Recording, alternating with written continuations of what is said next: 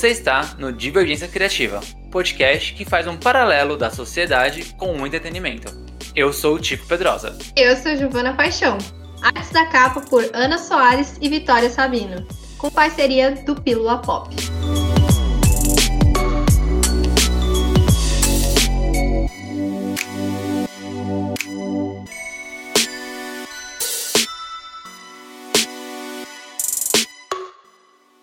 Giovana Paixão.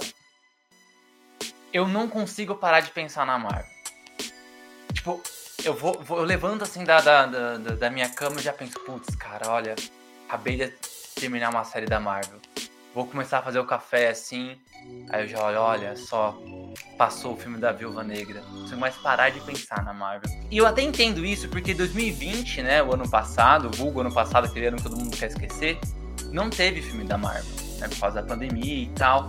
E, e, aí eu tava me sentindo meio órfão, né? E tudo bem, ok, que ano passado teve, teve o final de Agents of Shield, teve aquela série também da Hulu lá, o Helmstorm, mas tipo, não tinha conexão com os filmes aí. E aí você fica. Não é bem tão Marvel. Agents of Shield era, mas não era, né? E ficou. E agora?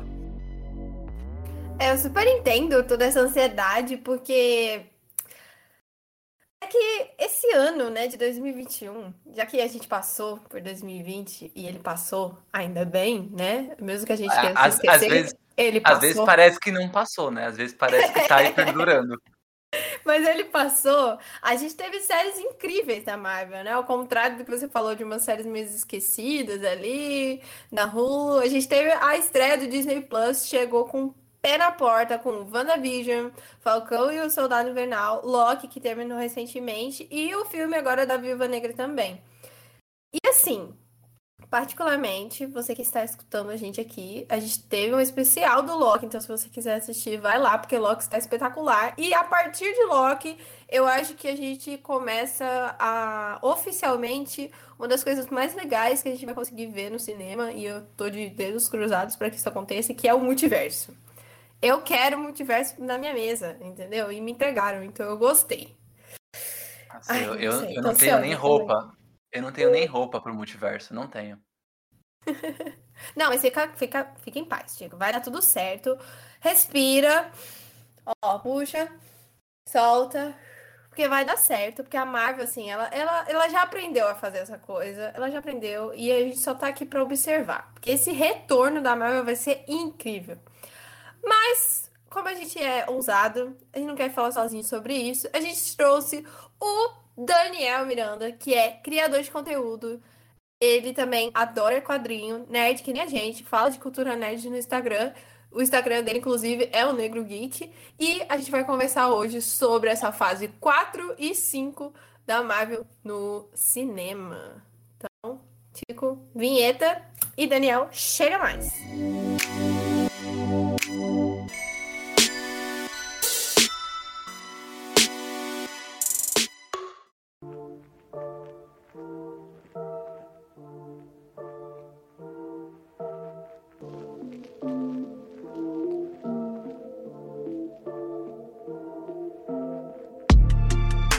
Pode se apresentar, Daniel, então. Conta aqui pra gente quem é você. Salve, rapaziada. Beleza? Pô, meu nome é Daniel Miranda, eu moro aqui no interior do Rio e leitor de quadrinhos há muito mais tempo do que eu gostaria de é, assumir, né? Mas eu já, já tenho uns 30 anos de, de leitura ininterrupta de quadrinhos. É, Marvete doente, claro. E pô, velho, felizaço com esse monte de material que a gente tá assistindo, né, velho? Tanto nas séries da, da Disney quanto no cinema. Pô, acho maneiríssimo. E tô, tô animado, tô animado com o que vem por aí. É, eu, eu lembro que tem uma vez eu tava conversando, com, isso já faz muito tempo, tava conversando com um ex-professor de.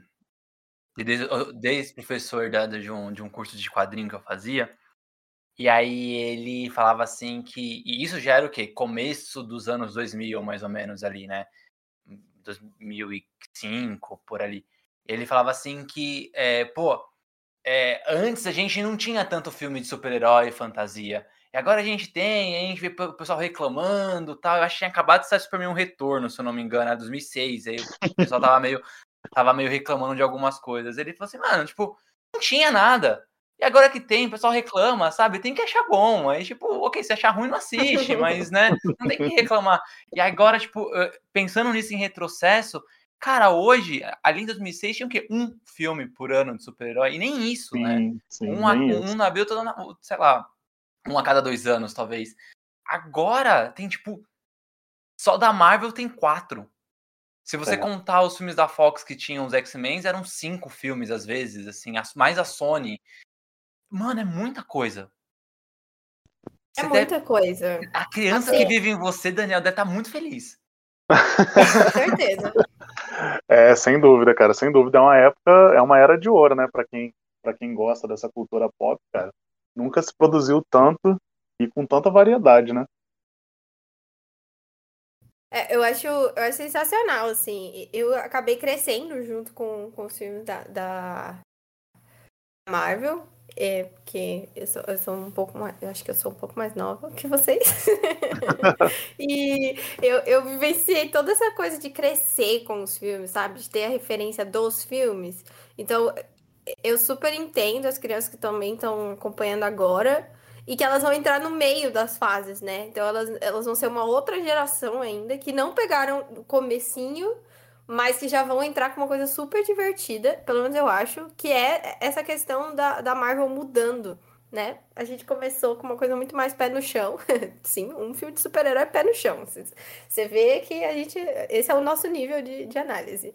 Mas eu acho que agora eles estão se aventurando mais, né? Depois das séries, depois de tudo que aconteceu com toda a saga do Thanos e tudo mais. Agora eles resolveram falar: ah, bora. Eles gostaram dessa loucura, então vamos, vamos entregar a loucura, né? Deu certo, né? Deu certo. Deu certo. Deu certo. E eu acho louco o que a Gi falou, porque eu tava lembrando aqui, eu sou fã de Star Wars, né? E quando eu comecei a gostar de Star Wars, é, eu comecei a gostar um pouco antes de ter lançado os prelúdios, então para mim os prelúdios foram novidade, né? Mas tinha, eu comecei a gostar por causa dos filmes antigos. Então para mim já tinha isso, tipo, eram filmes de antes de eu nascer. Né? Tudo bem que quando eu era pequeno ali, eu não, eu não tinha noção de efeitos visuais, né? Eu achava, tipo, aquilo já era o supra-sumo da, do efeito visual, mesmo tendo coisas mais recentes, porque eu não tinha esse incrível, eu era criança. E aí, hoje, com a gente falando isso, puta, é real, porque se você pega alguma criança que tá acompanhando agora, ela tá com 7, 8, 9 anos, que é, que é quando eu comecei a curtir Star Wars, por exemplo, elas, é, ela já tá, tá assistindo, sei lá, o próximo filme que vai estar tá no cinema é Eternos. Ela vai ter isso como, como um novo filme, mas aí ela vai ter, tipo, uma bagagem de mais de de, sei lá, quase 20 anos de, de filmes da, da Marvel para acompanhar. E se ainda for pegar os filmes mais antigos, tipo Homem-Aranha do começo dos anos uhum. 2000, uhum, aí vai mais. é muita coisa, né, já, já de bagagem para ela curtir. Isso é muito louco. É, é verdade. Não, e eu vou até um pouco mais longe, cara. Pegar até os filmes do Blade, da, do, do final dos anos 90 ali, 98, se eu não me engano. É. Cara, é, já eram já eram um prenúncio pro universo cinematográfico da Marvel, né? É, Tanto que o Blade vai voltar aí pra, pra ele. Total, total. Sim. Bom, mas é que a gente já tava falando aí de, de super-heróis e tal. Eu queria saber, Daniel, você falou que ah, eu, eu, eu já acompanho aí há 30 anos, né? Quando é que você começou a, a curtir super-heróis, quadrinhos, sei lá, desenho animado, filme, tudo vinculado a super-heróis? E quando, quando isso começou aí? Quando, quando você se encheu os olhos com isso? Cara, quando eu era muito novinho, assim, tipo, tinha uns 5, 6 anos de idade, ali no início dos anos 90, é, eu, eu me lembro muito, assim, de ter ido numa, de ter ido num, num sebo e meu pai ter comprado uma revista do Homem de Ferro para mim. E aí era uma revista que o Homem de Ferro enfrentava o Doutor Destino, sabe? Cara, isso é muito, muito antigo, muito antigo. E eu fiquei apaixonado por aquilo e tal, e beleza, passou anos sem, sem eu ter contato com um quadrinho de super-herói, né? E aí, quando eu tinha ali por volta de uns 10 anos, é, meu pai me deu de presente uma assinatura de, de revistas, né? Na época, quem publicava a Marvel no Brasil, tanto a Marvel quanto a DC, era a editora Abril. E aí ele falou assim: ah, escolhe aí qual, qual pacote de assinatura você quer. E aí a Marvel tinha seis revistas, era a revista do Capitão América, Hulk, Super Aventuras Marvel, Homem-Aranha, X-Men e Wolverine. E na DC só tinha cinco revistas. Era Batman, Batman é, Vigilante de Gotham, Super-Homem, Superboy e mais uma outra que eu não lembro agora. E eu falei assim, pô, vou na Marvel que tem seis revistas, né? Vou sair um pouco mais no lucro. Fui nisso, fui nisso. Brinquei de, de, de... Foi esperto, olho... né? Foi, é, ah, foi de olho grande, não, foi de olho grande. Cinco, seis, eu vou na que tem mais. É, vou na que tem mais, É, exatamente. seis, claro. Se é pra escolher o presente, vou escolher o presente maior, né, cara? Então, fui nessa brincadeira aí. E aí, cara, na primeira, no primeiro pacote de revista que chegou aqui em casa, cara, tinha uma, tinha uma HQ do Homem-Aranha, uma capa verde, assim, o Homem-Aranha com o uniforme todo detonado e tal. Maneiríssimo, maneiríssimo. Ali, naquela capa, eu já virei fã do herói, velho. Já virei muito fã do herói. E aí, desde então, se eu não me engano, acho que isso aí foi em 96, por aí. Desde então, eu leio quadrinhos direto. Direto. Sem parar mesmo. Mesmo na, na época que, que a Abril parou de, de, de publicar super-heróis, né? É, aí veio a Panini, aí eu migrei também. E tô aí até hoje, cara. E assim, você ia, você ia lendo os quadrinhos, paralelo você ia vendo os desenhos, né? Na minha época tinha aqueles desenhos do Homem-Aranha, do X-Men, que, que, agora Aquele tá no Disney do Plus. Homem-Aranha é animal demais. Nossa, eu Pô. adoro os desenhos do Homem-Aranha. Muito Sensacional, cara, sensacional. E conforme os anos foram passando, novas animações, né? Aí depois teve o espetacular Spider-Man. Enfim, tiveram várias animações bacanas e a gente foi crescendo e aproveitando tudo, né, cara? E quando foi que teve essa virada, assim? Porque a gente, todo, todo mundo tem, né? Uma viradinha ali, é o, é o plot twist da vida, de passar de ser consumidor a ser é, produtor de conteúdo sobre a- as suas nerdices, né? Sobre esse tema, cultura pop, quadrinhos, essas coisas. Todo mundo tem. Qual- quando, quando, quando que a aranha radioativa da, da criação de conteúdo te picou? Pior que foi justamente com uma aranha mesmo. Eu tava. eu tava. Em 2014, eu falei assim. Eu tava muito ocioso em 2014. Eu falei, eu vou pegar todas as revistas que já foram lançadas do Homem-Aranha e vou ler em ordem cronológica. Desse jeito, daí todas as edições lançadas nos Estados Unidos, desde 1960 e pouco até hoje, né, até 2014, falei, vou ler tudo na sequência. E aí eu li todas as revistas que foram lançadas, né? Aí, cara, no meio do projeto, eu falei assim, não vou ler só os do Homem-Aranha, vou ler as, os spin-offs também. Então, li Homem-Aranha, né, e todas as revistas derivadas dele, né, tipo Web of Spider-Man, Espetacular Spider-Man, não sei o quê. É, Marvel Team Up, que era toda edição era um, um herói diferente e tudo mais. E aí comecei a ler Venom, Aranha Escarlate, Garota Aranha, Mulher Aranha, tudo que tinha personagens relacionados ao Homem-Aranha eu tava lendo. Li tudo, tudo, tudo, tudo. E aí, cara, só que o que, que eu fazia? Pra ter um, um, como se fosse um álbum de leitura meu, né? Ah, tô lendo e quero registrar que eu li tal revista tal dia. Eu publicava no meu Facebook pessoal. Só que, cara, eu conheço, sei lá, duas pessoas que gostavam de quadrinhos também, e elas nem gostavam tanto quanto eu, né? E aí eu eu postava lá e ninguém interagia, cara, ninguém interagia. E aí no início desse, no início do ano passado, quando veio a pandemia, eu falei assim: "Ah, não, vou criar um Instagram porque é mais nichado, que aí eu começo a seguir gente que também gosta, não sei o quê. E aí mesmo que eu não converse com ninguém que é conhecido, eu começo a conversar com gente é, do Brasil todo, né? E, e, e rolou, cara, rolou. Foi isso. Aí que eu comecei a criar conteúdo, ainda não era Negro Geek, né? Eu usava um, um nome bem genérico, Amazing Fantasy, por conta do Homem-Aranha. E, a- e aí depois eu mudei pra Negro Geek. Então, tipo, eu, eu só vou jogar um, um spoiler do episódio, porque vamos falar isso depois pra segurar, igual fazer igual o João Kleber agora, pra segurar a audiência. Mas, tipo, cara, você deve estar muito empolgado com Homem-Aranha 3. Cara, Você tá acompanhando. Você tá acompanhando os possíveis spoilers? não, não tomei spoiler, não.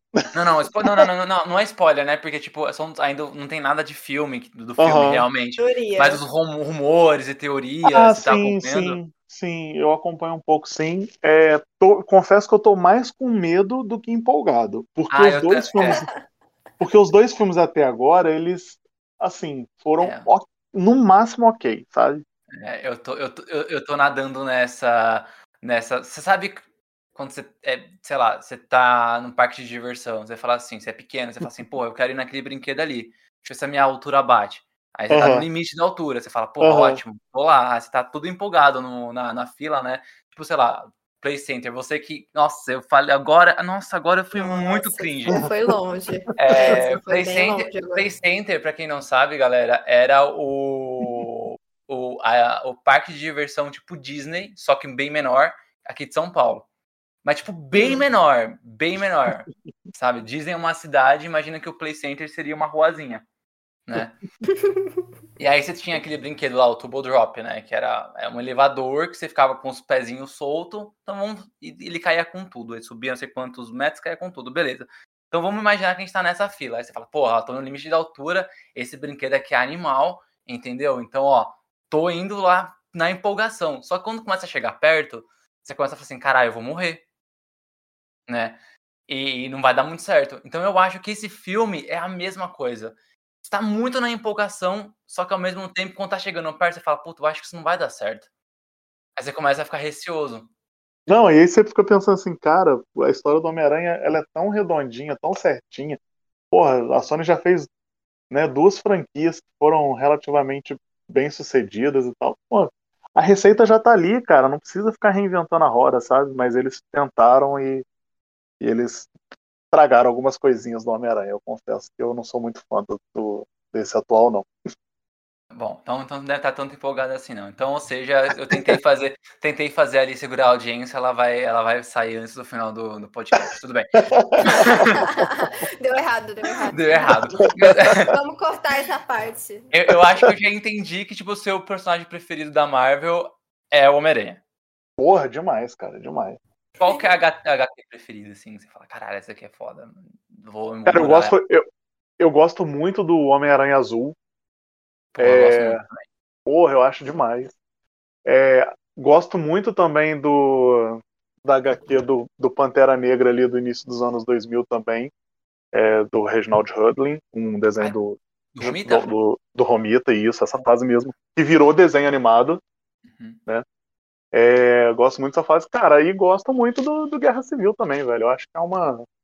Acho que é uma saga que um divisor de águas na história dos quadrinhos, velho. Mas você tem outros heróis favoritos? Tipo assim, Homem-Aranha está no pedestal ao qual não vai, ninguém chega perto dele. Não, o Homem-Aranha tá lá no topo e assim, muito. o, o que tá mais próximo, apesar de longe, mas tá mais próximo de chegar perto dele é o Demolidor. Hum, interessante. Demolidor é, é top também. É, é, engraçado que são os, que mais, os dois que eu mais gosto também da, da Marvel. Pô, o Demolidor é muito o Demolidor maneiro. e o Homem-Aranha. Muito maneiro. Homem-Aranha, eu tenho a impressão, assim, com todo mundo que eu converso sobre, sobre super-herói, que o, o Homem-Aranha, tipo assim, ele é unânime. Não tem ninguém que não gosta. Porque ele é legal, né? Ele é uma pessoa acessível, sabe? Você entende os problemas dele. Então eu acho que as pessoas acabam simpatizando, né? Eu acho que é mais fácil as pessoas não gostarem das histórias do Homem-Aranha do que do Homem-Aranha propriamente dito. Porque teve muitas fases do Homem-Aranha que são bem ruinzinhas. Mas, mas o personagem, cara, realmente é isso que você falou. Não tem, não tem como não gostar dele.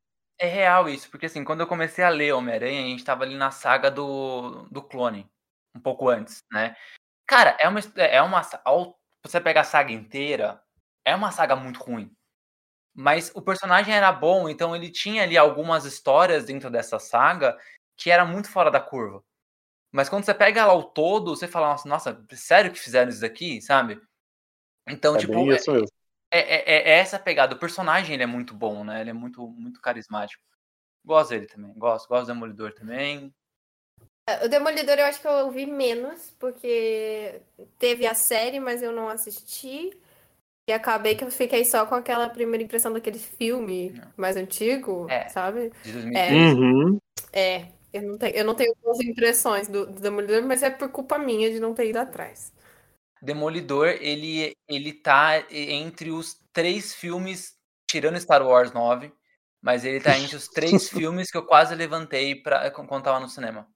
Que isso, cara, sério? Sério? Star, Star Wars 9 eu só não levantei porque eu queria me torturar né? Mas o, o Demolidor. Eu lembro que o Demolidor eu cheguei atrasado na sessão. Eu tava no shopping com a minha irmã, e aí a minha irmã Aham. foi numa loja, tava com fila pra, pra, pra fazer o. pra pagar e tal, e acab- acab- a gente acabou entrando atrasado. Quando eu entrei, eu entrei bem na parte em que ele já tinha explicado que ele ganhou os poderes, né? Uhum. Quando ele, é- ele era Aham. molequinho. E aí eu lembro que eu fui, eu tava bem lá. é, é, não, não, tinha, não tinha cadeira numerada. Então você, onde você sentava onde tinha lugar. E aí eu entrei, pra não atrapalhar, a gente sentou meio que na frente, né? Eu lembro que eu sentei, olhei pra tela. Quando eu olhei pra tela, ele deu aquele chute pirueta de costa. Você é. lembra dessa cena que ele faz isso? Ele é uma criança Sim. e ele dá tipo uma bicicleta pra Aham. trás, assim. Quando Ele ele, é um fez isso. Kid? Mas ele, como? Ele não, não era nada. Ele não tinha treinado ainda, ele era só um menino só, né? Uhum. E aí, quando ele fez isso, o meu impulso foi de tipo, sentei e levantei. Ah, não. Mas é, aí quando eu fui levantar, você pensava, ah, não, não, acabei de entrar aqui, deixa eu continuar, deixa eu. Né? E aí eu fui e eu acabei gostando do filme, no, no final das contas. Foi só, só É, cara, não, eu, eu não acho que o filme é ruim, não, velho. Eu não acho que o filme é ruim, não. Eu acho que o, o pior do filme foi Electra. E foi justamente o que ganhou o spin-off, né? Engraçado. Isso, isso é a coisa que eu não entendi. Mas, tipo, o Rei do Crime era um, um bom ator, teve uma boa caracterização. Aham. Assim, mudou um pouco o personagem, né? Mas tava funcionando. O uniforme dele, pra, pra época, velho, se a gente for pensar que é o Demolidor aquilo. é do início dos anos 2000, onde ainda tava fazendo X-Men só com roupa de couro preta e tudo mais, Uhum. o pessoal não se arriscava com o uniforme de super-herói. Então Sim. o uniforme do Demolidor foi bem, bem bacana. A caracterização do mercenário também tá legal, tanto que, porra, ela migrou pros quadrinhos depois. Sim, aquela, aquela parada do mercenário ser um cara careca com uma parada meio tatuada, meio, sei lá, cicatriz na testa e tudo mais. Então, assim, não acho que o filme é de todo ruim, não, entendeu? Se botar ele na sala com, com a, a nova franquia do Homem-Aranha, eu prefiro esse Demolidor. Ô, louco! Olha só, hein? Você já viu a versão do diretor? Não vi, não vi a versão do Então, diretor. a versão do diretor vale muito a pena, porque a parte dele advogando Uhum. e, Fica tipo, fica maior. E aí Pô, você vê maneiro. o quanto, o quanto os diálogos são mais bem construídos. Você fala assim, ah, ó, que beleza. O, o, a- a o diretor pensou nessas coisas, sabe? Ele Maneiro, tá mais maneiro. perspicaz ali. O, eu lembro uma coisa que me marcou muito, porque assim, eu sempre fico, eu sempre fico buscando essas referências de tipo atores que já interpretaram personagens muito menores em outros filmes de super-herói, né? Tipo, o Ben Affleck foi o, o Batman recentemente, ok.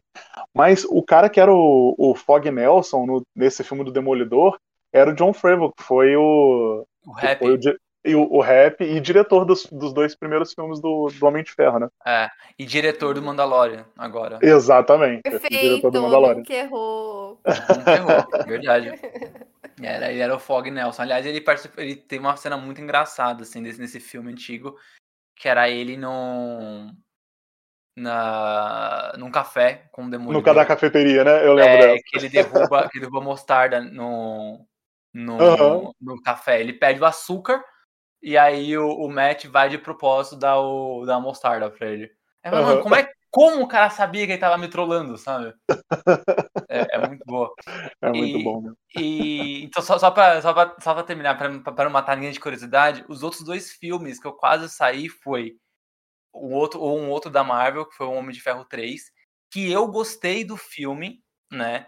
Mas eu gosto, eu gostei do, eu gosto do filme em retrocesso. No dia quando eu assisti a primeira Hum. vez, quando falou que o primeiro que eu não tava curtindo muito o mandarim não ser chinês, né? Eu achei meio estranho aquilo.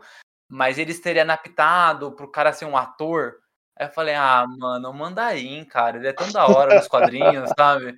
Eu fiquei meio decepcionado. Mas depois eu aceitei e até gosto do, do, do Homem de Ferro 3 hoje. E o outro filme foi o Mulher Gato, que eu só não levantei porque eu tava cabulando a aula da escola e a minha professora tava na, na sala de cinema. E aí eu fiquei, puta que pariu, mano.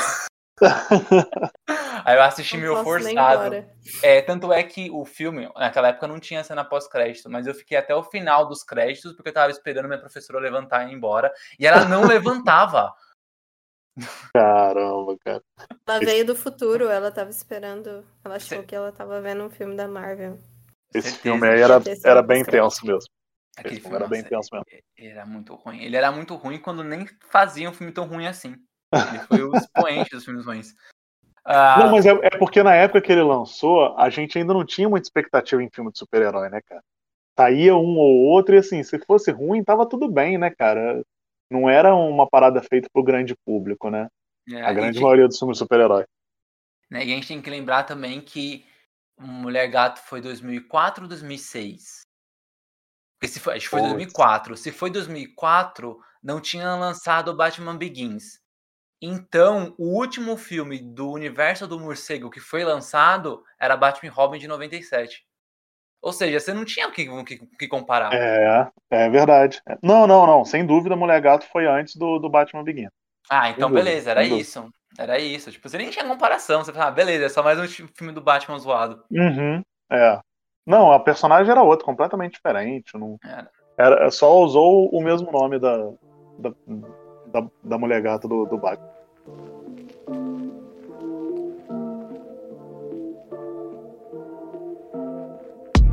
Como a gente tá indo pra um caminho muito errado nesse podcast, que a gente tá falando de uns filmes que tá me deixando chateado. Vamos voltar pro. MCU? Bora. Bora. Vamos? Bora também criar um top 3. É isso. Essa é a, É, a gente gosta de tarefa. lista. No- Nerd gosta de lista. Isso. Então cada um vai ter que dar o seu top 3 filmes do MCU que a gente gosta. Vamos lá. O convidados primeiro. Convidado. Putz. primeiro. Em ordem alfabética. Ah, então vamos lá. Em terceiro lugar. Terceiro lugar. Cara, eu diria. Vou, vou, vou sair da zona normal, tá? Do, do, do lugar comum. Eu diria que o Incrível Hulk Olha! seria o, seria o meu terceiro. É, eu gosto muito daquele filme, velho. Eu, porque, assim, eu acho que o Hulk é um ótimo personagem. Ele é um filme da, da Marvel, mesmo que seja lá do iníciozinho. Ele não segue a fórmula Marvel. É porque não tinha E- ainda, né? É, ma- mas, por exemplo, o Homem, o Homem de Ferro já estava ali, depois o, o Thor, o Capitão América, Uhum. todos eles foram seguindo a Fórmula Marvel. O Hulk não. Né? O Hulk não. Ele tem. Ele tem é, efeitos especiais bons, competentes, né? O Abominável ficou bem maneiro, né? Achei que ficou bem da hora. Eu gosto desse filme, cara. Eu gosto desse filme. Eu gosto. É. Eu acho ele legal, não tá no meu top 3, mas eu acho ele legal. Eu acho legal desse filme que o quando escolheram o Edward Norton pra ser o Bruce Banner, eles não tinham eles tavam, já estavam desenvolvendo o Hulk, né? E aí você vê que o Edward Norton não tem a cara do Hulk, mas o Hulk, ele é baseado nos quadrinhos do do Deodato Jr., que é brasileiro. Sim, sim, sim. Sim, é verdade, verdade, total mesmo. Não, eu gosto, eu acho, eu acho aquele filme bem competente, cara. E dos filmes da, da- do iniciozinho, da Marvel, eu acho que ele foi o, o filme que melhor envelheceu, cara, porque você assiste ele hoje, você não tem aquele tom tão datado do filme, sabe? Eu, isso eu acho, eu acho bem bacana.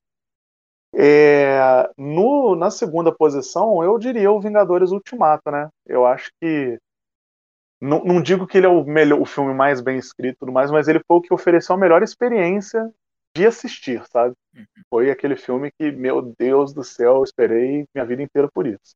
Não. Acho sensacional aquele filme. Apesar de no, no cinema eu tenho, eu tenho um problema, eu vou, eu vou, vou confessar que eu durmo quando eu vou no cinema, sabe?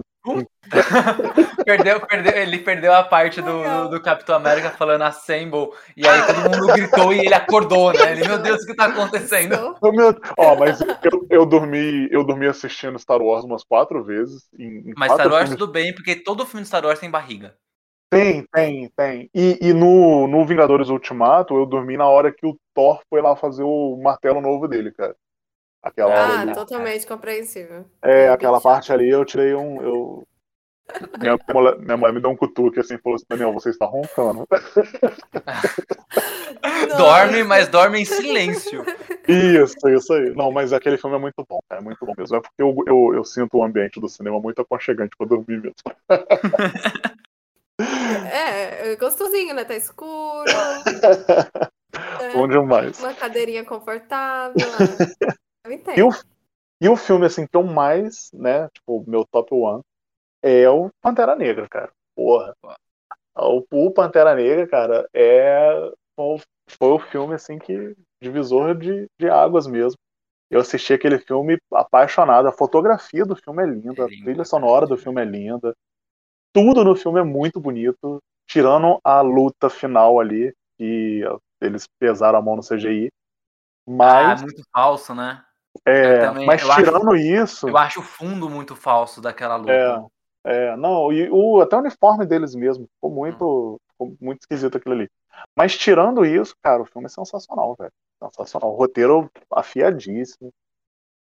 Sensacional. Melhor, melhor, melhor vilão do, do MCU, tirando, né? Thanos. O Loki que não é mais vilão. O Thanos ou o Loki? ah, não, o, o Thanos. O, o Loki. O Thanos? É. Ah, o Loki é. Nem é mais vilão, sabe? O Loki nem é mais vilão. Loki é amorzinho. Eu, eu, eu só vim aqui hoje pra meter hater na série, tá? Uh, mas tudo bem, a gente, a gente já tem várias. Galera, o nome do podcast é, já, é, já é pra trazer treta, entendeu? É divergência criativa. A gente já pode, sabe? Eu já tenho algumas divergências no seu top 3 aí, mas eu vou deixar a gente primeiro, porque ela falou que era ordem alfabética. Bora. Eu acho que o meu terceiro lugar é Thor Ragnarok. Perdão, todos Uau. os fãs, que eu sei que as pessoas vão me julgar, mas eu amo Thor Ragnarok. Pra mim, tipo assim, é uma, foi uma experiência muito legal assistir, sabe? Eu gostei das cores. Eu sou brega, gente. Vocês têm que entender uma coisa, que eu sou muito brega. Então, eu amei as coisas coloridas, sabe? As guard. A vilã também gostei, achei um pouco desperdício também. É, quando, quando, quando ela simplesmente morre, assim. Eu queria, queria mais, mas. A Marvel né, mata os vilões de boa, né? Então, né? Ai, eu fico triste. Mas eu gostei muito do filme, tem toda a evolução ali do Loki e, e tudo mais.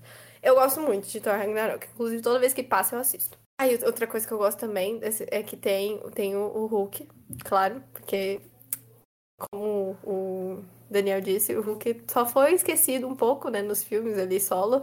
Apareceu lá no começo e depois só lá na frente, um filme que nem é dele, né? Do Thor, mas a gente releva ali. Enfim, eu gosto bastante de, de Thor Ragnarok por causa disso. Meu segundo lugar é Guardiões da Galáxia, o primeiro. Oh, gosto maneiro. bastante também.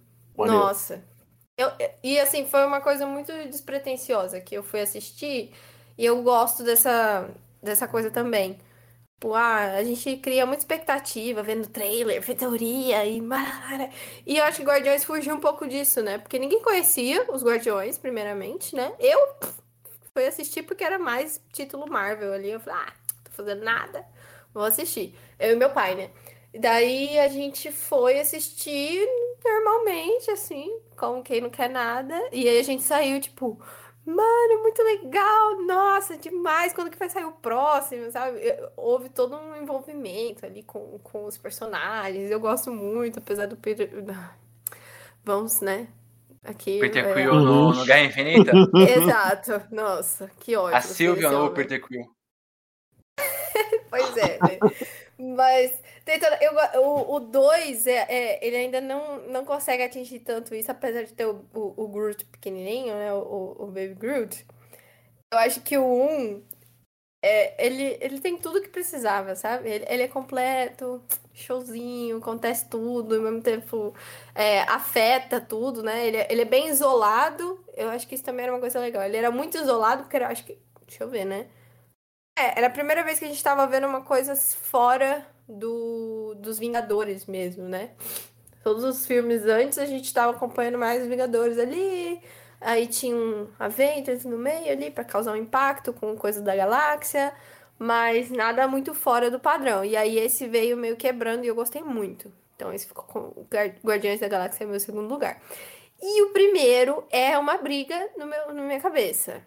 Porque às vezes eu gosto mais de Pantera Negra. Mas eu tenho, tenho que, que deixar aqui o meu coraçãozinho aberto para também os Vingadores é, Guerra Infinita. Tá. Porque eu, eu gostei muito de assistir também. E eu achei que foi o primeiro. Não sei, depois da Fórmula Marvel, né? Que a gente já falou aqui, depois que eles criaram a Fórmula Marvel, esse foi o primeiro filme, bem entre aspas, que foi corajoso pra uhum. matar a personagem que a gente gosta. Uhum. É. Então, Matou de mentira, né? A gente sabia que era de mentira, mas. entre aspas, Chico, entre aspas, né? Enfim. Mas eu gostei, assim, porque toda vez que a gente ia pro cinema e ver super-herói, a gente acabava tendo essa coisa do, do vilão se ferrar no final, morre. Esse quebrou, né? Esse foi um que falou: não, o vilão venceu dessa vez, galera. Lidem aí com isso. Então eu, eu gostei. Eu, eu- eu saí do, do cinema assim, estonteante. Então eu fico ali na minha divisão pelos mesmos motivos do, do Daniel entre Pantera Negra. Mas eu gosto também de, de Guerra Infinita. Mas eu vou deixar aqui Guerra Infinita, porque já falou Pantera Negra, então. é, Coisa nova, coisa nova. E você, Tico? Ó, meu terceiro lugar é o Guerra Infinita. Olha. É, eu, eu. Cara, eu lembro que. Tudo bem que eu sabia que todo mundo morreu de mentira, até porque a gente já sabia que ia ter o quarto filme no ano seguinte. E a Marvel não era burra o suficiente de matar 80% dos seus personagens, né? Pra falar assim, ah, só pela história. Gente, é isso, tá? Não, não vai ter mais Homem-Aranha, não vai ter mais o Do- Doutor Estranho. A gente É, só ficou com é. os caras que já tá acabando o contrato, tá? Isso. Isso. que sobrou Homem de Ferro, Thor, é, Capitão América era justamente o pessoal que, que não ia ter mais contrato. Então eu sabia que era de mentira. Mas eu acho que é, é, como, como, como eu comentei, né? Eu gosto muito de Star Wars, e pra mim o Guerra Infinita é o Império Contra-Ataca do, do, do, do MCU, assim. É o filme mais pessimista, sabe? Pode crer. Faz Mas- sentido. Verdade. E, né, sabe, porque, tipo, Total. o vilão ganha no final. Tudo bem que a gente sabe que não é. Ah, ele não vai ganhar, mas, tipo, eu saí do filme e falei assim, cara, eu não acredito que eles terminaram o filme assim. É, tudo bem, o- ok, eu já, eu já gostava do Império Contra-Ataca, mas eu nunca assisti o Império Contra-Ataca no cinema. Então eu acho que a sensação é a mesma.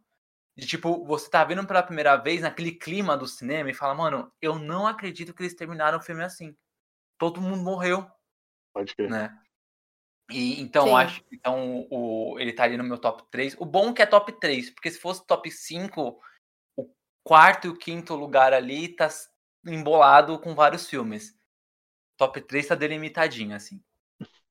E Que aí bom, que bom. esse, né? Aí o segundo, né? é, eu fico muito na dúvida às vezes de saber qual que era o melhor, qual, qual que é o primeiro ou o segundo entre esses dois, mas sei lá, eu refiz, assisti há um tempo atrás aí de novo os 22, 23 filmes da, do MCU e aí eu meio que defini, né?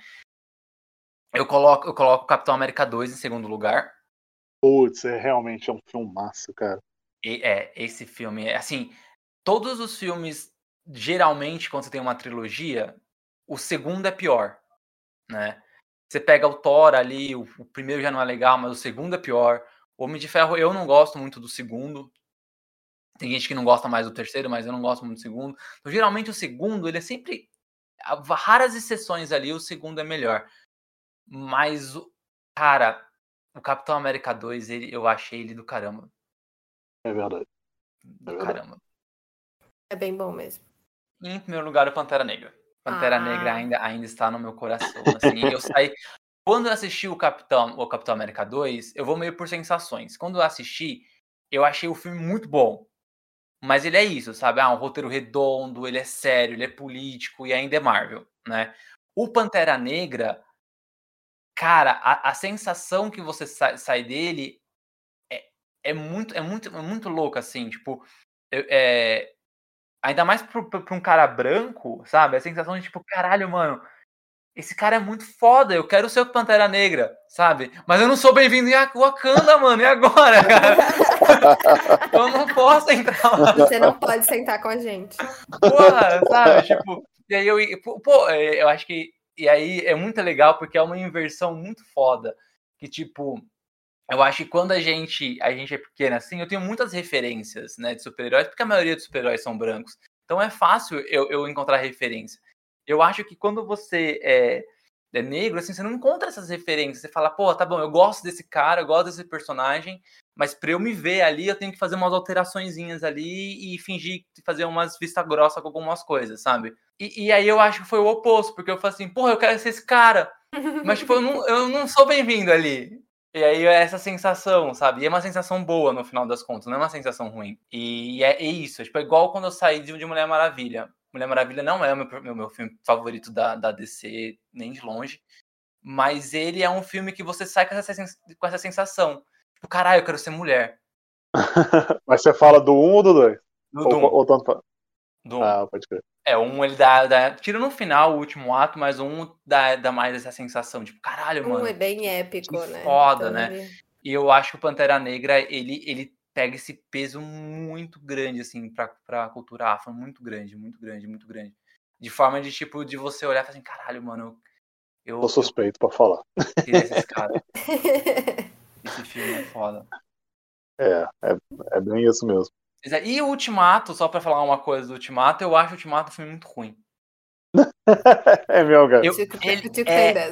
Eu assisti, eu assisti. Não, mas assim, no cinema, caralho, no cinema eu bati palma, eu vibrei. Eu saí muito feliz do cinema. A merda é que eu reassisti o filme depois.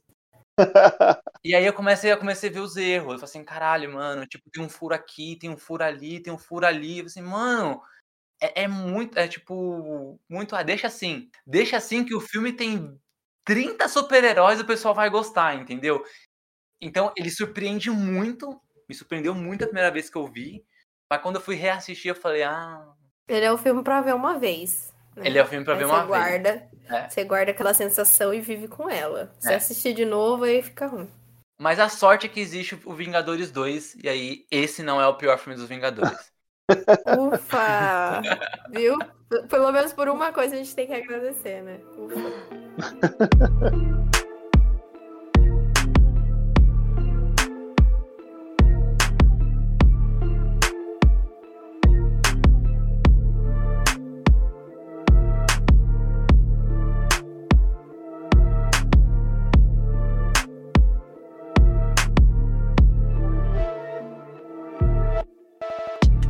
Falamos aí, né, do, do nosso top 3, das coisas que a gente viu e, e- e- guarda aí no coração, aqui no cantinho, né, do, do- da, da MCU. Só que aí já estamos entrando, na- já entramos, né, já começou já a fase 4, com um ano de atraso aí por causa da pandemia. Assim, é, foi ruim, né, não, não teve nada em 2020, mas pensando bem, foi até bom, assim, pra gente respirar, né, pra dar aquela, até ter aquela, ah, beleza, deixa eu ficar com expectativa aqui, né, pra ver o que vai vir. E aí eu queria saber, Daniel, Daniel e Gi, né, a gente tá aqui na... na não, nem, nem, nem, nem tem como ser entrevista com essa resenha, né? Ok. nem, nem dá.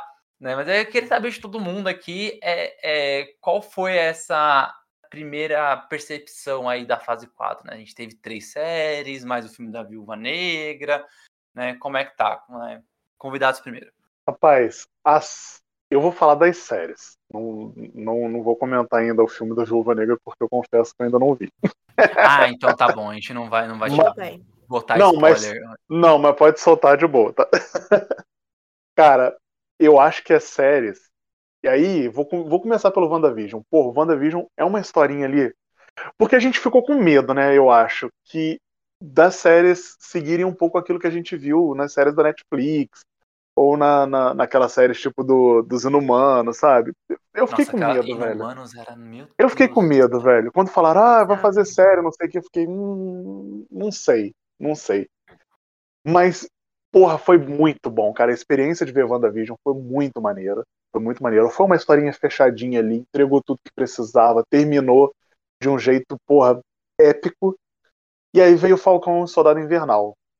Porra, trouxe um monte de discussões muito pertinentes para a população negra Uhum.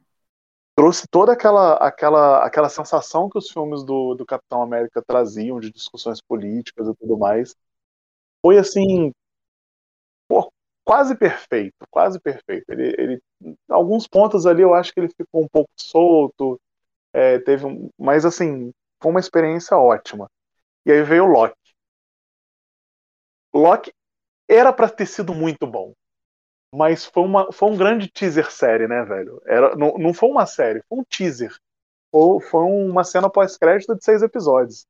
Eu fiquei muito decepcionado com o Loki, cara. Fiquei muito decepcionado com o Sério, Loki. mano? Que Sério, velho. loucura. Que loucura. Fiquei Mas- muito decepcionado. Eu não sei nem o que perguntar mais. Eu entendo. Cara, eu entendo, porque aqui em casa também tá Olha. rolando isso. Meu pai não curtiu muito Loki.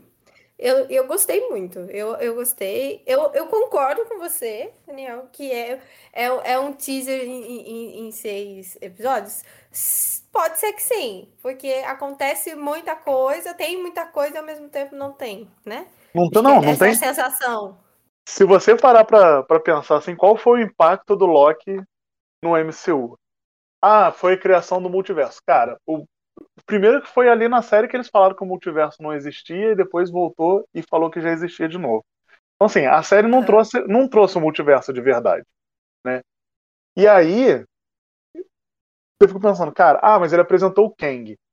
né? Cara, não apresentou o Kang, porque É, o Kang morreu na série. apresentaram uma variante Então- do Kang só, né? Não é o Kang, Kang. É, Então, exato. assim, quando chegar no filme, vai falar, ah, esse cara aqui, não sei o quê. Pra quem não viu a série, não vai fazer diferença Uhum. nenhuma, velho. Nenhuma, porque não é o mesmo personagem, sabe? O Loki não Uhum. voltou. é, Não, cara, não, não consegui ver nada, assim, realmente relevante como resultado da série. Olhando assim o que você Uhum. tá comentando, é, eu acho que faz, faz super sentido, assim, mesmo, mesmo tendo outra percepção, eu acho que faz super sentido e até pela estrutura de série, porque, por exemplo, ó, é, WandaVision, ela não tem uma estrutura de série. Ela é quase um filme, né, ali de, de, de seis horas, dividido em nove partes, né? O, o Falcão, o Soldado Invernal, também. O Loki não. O Loki é, um uni- é o único que, tipo, é, tanto é que vai ter uma segunda temporada. É o único que ele tem esse, esse esquema, tipo, não acaba aqui, ele vai perdurar. Então, aí, talvez eles vão explorar o multiverso de verdade numa segunda temporada. Só que eu tava pensando aqui, Daniel, eu acho que os três, as três séries, elas são, são descartáveis. Aí, acho que a Ah, Disney não, cara. é, pensa, porque assim, vamos, só, só vou tentar, vou tentar tipo, é, arrumar a Ah. linha de raciocínio. É, vamos supor que alguém, da- das pessoas que não assistem Disney Plus, algum, algum, algum, sei lá, algum público médio que só vê no cinema, né? Aí, ah, não tem Disney Plus, só vê no cinema, beleza. O último filme que assistiu ali onde tinha a, a Feiticeira Escarlate foi Vingadores Ultimato. É. E aí, Vingadores Ultimato, Visão morreu, tá todo mundo. Tá, você tem aquele, esquema, e quando você vai terminar a WandaVision, ela já é a feiticeira escarlate, mas pra quem não acompanhou, beleza, ela só treinou esse tempo todo aí e ganhou um uniforme. Beleza, eu acho que o mais, o mais pertinente ali de aparecer de novo é o Visão, que a pessoa pode, pô, beleza, tem que. Me explica quem é esse cara. Aham. Por que, que o Visão tá branco? É, exatamente. Mas ele não tinha morrido Uhum. porque ele tá branco. Eu acho que essa é a única questão. De resto, ah, ela, beleza, ela treinou esse tempo todo e fez um uniforme. Né? Aham. Não, mas tem os filhos dela ali também, pô. Ah, não, mas eles não existem ainda, né? Só se eles voltarem. É, não, eles dizem não. Na, na cena pós-crédito lá, ela ouve a voz dele, pô. Deles. Ah, era a voz deles, cara? Eu não Era, lembrava era. Ah, então beleza, beleza, beleza. Fal- Acho que Falcão e Soldado Invernal também. Porque lá no final do Ultimato mostra o Steve Rogers entregando o escudo pro, pro, pro Sam. E aí, beleza. Se no Capitão América 4 ele já é o Capitão América, tudo bem. Ele aceitou e virou Capitão América, né? Aí no, no Falcão você vê que ele teve um conflito de negar o escudo, pegar de volta. Mas fora isso, tá tudo normal. né? A, pessoa, a pessoa não perdeu tanta coisa. O Loki também faz sentido isso. Eu, assim, analisando esse, esse, lance, eu acho que faz sentido. Assim, tirando algumas coisinhas que são apresentadas, realmente ele não. O Loki realmente vem, entra, entra ali no cantinho, no escanteio. Eu acho que faz sentido o que você falou. Não tem essa sensação, mas faz sentido. É, eu também. Eu, eu entendo de onde, de onde vem, porque realmente faz sentido tudo. E, mas eu curti muito. Assim, eu gostei muito de Loki. Eu, Eu fiquei achei- chateada agora com o Daniel. Eu achei que o papo ia ser mó legal. Ele acabou jogando água na minha boca. Eu não quero... Dá fiquei- fria, me, né, me gente? trouxe pra realidade. Não, o, o Loki, cara, eu não, eu não, eu, o que eu fiquei bolado é porque o Loki prometia ser mais do que ele foi, sabe? Pô, Hum. chegou a VT e, porra, multiverso e tudo mais. Cara, Mas nem um Pô. finalzinho ali, com as ramificações eles- abrindo, você não falou, caralho, eles- agora vai, não. não, velho, pô, porque olha só, cara, eles pegavam as joias do infinito e era peso de papel, mano. Ah, Sabe? é, tem esse esquema também, que tipo, tá ligado o negócio que você assistiu ali, ó, não... É, o cara, o cara pegou 10 anos que a gente viu no cinema e falou assim: sabe isso tudo aqui que era o tenso e tudo mais? Mano, isso é lixo, sabe? Isso aí é. É. é tranqueira, velho. Aqui, ó, tô com a gaveta cheia desses negócios aqui. Homem de Ferro se matou à toa. Porra, à toa, sabe? Não, velho, não. Mas eu. E, e, assim, eu acho que a parada do, do, do multiverso existir já era uma parada que, assim, quem tá acompanhando os filmes esse tempo todo já, já era uma realidade pra gente, sabe? Acho que não precisava de uma série pra explicar o que, que era o multiverso. E eu vou falar mais, cara. O último episódio, pra mim, a série morreu no último episódio. Porque até o quinto episódio ele tinha algumas coisas boas, algumas coisas ruins e tudo mais, mas todas as séries tiveram. Mas o último episódio, eles perderam mais da metade do episódio o Loki e a Sylvie sentados à frente do Kang e o Kang explicando tudo, sabe? Ficou quase uma palestra, velho. Ficou quase uma aula. É, sabe, uma aula remota, assim, que você fica lá ouvindo o professor falando. Pô, não, cara, achei, achei muito anticlimático, assim, a- a- o final da série também. velho. Eu não sei nem Não, tô dizer só. aí continuar Eu não sei nem o que dizer. não, eu, eu tenho um probleminha. Eu não comentei na live que eu esqueci, mas eu tenho um, um leve problema com essa cena que você falou, da explicação na massinha. Aham. Eu achei, eu achei um pouco. Ai, gente. Porque pra mim tinha que falar. Assim. E aí, pensando totalmente na estética da série. Pra mim, aquilo dali não funciona. Tipo, com o que a gente tava vendo antes, né? Eu, penso, eu, eu, eu acharia muito mais legal ele chamar a, a Mrs. Minutes e ela explicar de novo. Que nem ela fez lá no começo com a gente, sabe? Ia ser muito mais bonitinho. Aí quando, Ah, ele, quando ele sim, pegou a sim. massinha e começou a, a fazer lá os negócios, eu fiquei, ah, não, não. Vocês tinham na palma da mão de vocês, sabe? gastaram esse dinheiro. aí. Ah, tudo errado, tudo errado. Mas, mas, é, mas eu gosto, eu gosto do final. Eu não gosto tanto do. Eu falei isso no, no outro episódio. Gente, se vocês quiserem ver a nossa opinião inteira sobre Loki, tem um episódio sobre isso. Mas é, eu gosto da conversa. Apesar dos pesares, eu gosto do. Eu, eu gostei de Loki. Eu acho que talvez seja esse meu problema. Eu gosto do personagem. E, e eu sou infectada com isso. Acho que a Sylvie me, me enfeitiçou já. E aí eu não posso falar mal. Ela foi Eu acho que ela foi a melhor coisa da série, cara. Sim, sim, concordo. Eu gostei, eu, eu, eu, eu, eu gostei. Eu tô desanimado. Hum, É tipo, sabe quando uma criança gosta muito de uma coisa assim? fala, Que- ah, é que- Papai Noel vai vir no final do. no- em dezembro. Aí vem o tio chato e fala assim: Papai Noel não existe. Sabe? Sim. Mas agora, Esse falando sério. eu. É, Não, mas eu acho que a questão, a questão também pode ser uma coisa assim, é uma série um pouco difícil. é- é- eu acho que ela explica. Isso é verdade. Ela explica muita coisa. É- ela é a série da pessoa que não entende realmente o que é multiverso, daquele nicho de, de, de público que, tipo, vai se confundir muito de, sei lá, um- uma hora encontrar o Tobey Maguire aparecendo em algum filme e falar assim: Sim, se ele sim. tá nesse filme, por que, que os Vingadores não estavam lá com ele antes? Né, Então eu acho que essa série precisa ter esse beabá, assim. Mas eu super comprei a série. Nossa, eu também sou super público-alvo dessa série, meu Deus. E, nossa, ela é minha. Ela. Eu deixei me enganar total, assim. Falei Assim, nossa, pode, pode me deixar surpreender aqui que eu tô, tô deixando. Mas, assim, a gente, a gente começou a falar disso, mas tem muito mais, né? Tipo, a fase 4 ela acabou de Tem, começar, tem, realmente, ó. né? Só esse ano não é o What If, que sai agora em agosto. É, ainda tem a série do Gavião Arqueiro e da Miss Marvel, que não tem data, mas sai esse ano também. E aí tem um filme do Shang-Chi, o Eternos e o Homem-Aranha 3. Então, na contagem são seis coisas ainda, coisas, né? Porque vão ter séries e filmes ainda pra estrear esse ano. É, uma animação, duas séries e três filmes. What If eu tô animada. Não sei Agora, vocês. agora eu não sei, Daniel, você tá animado pro What If? Não sei se você gostou. Do... Tô com medo agora. Gabriel, como você está? Você tá bem? Não, eu acho que o Arif. O grande acerto do Arif é ser uma animação, né, cara? O grande Ah, acerto. Porque permite muita, muitas coisas, muitas coisas mesmo. Eu acho que eu acho que vai ser, eu acho que vai ser bem bacana.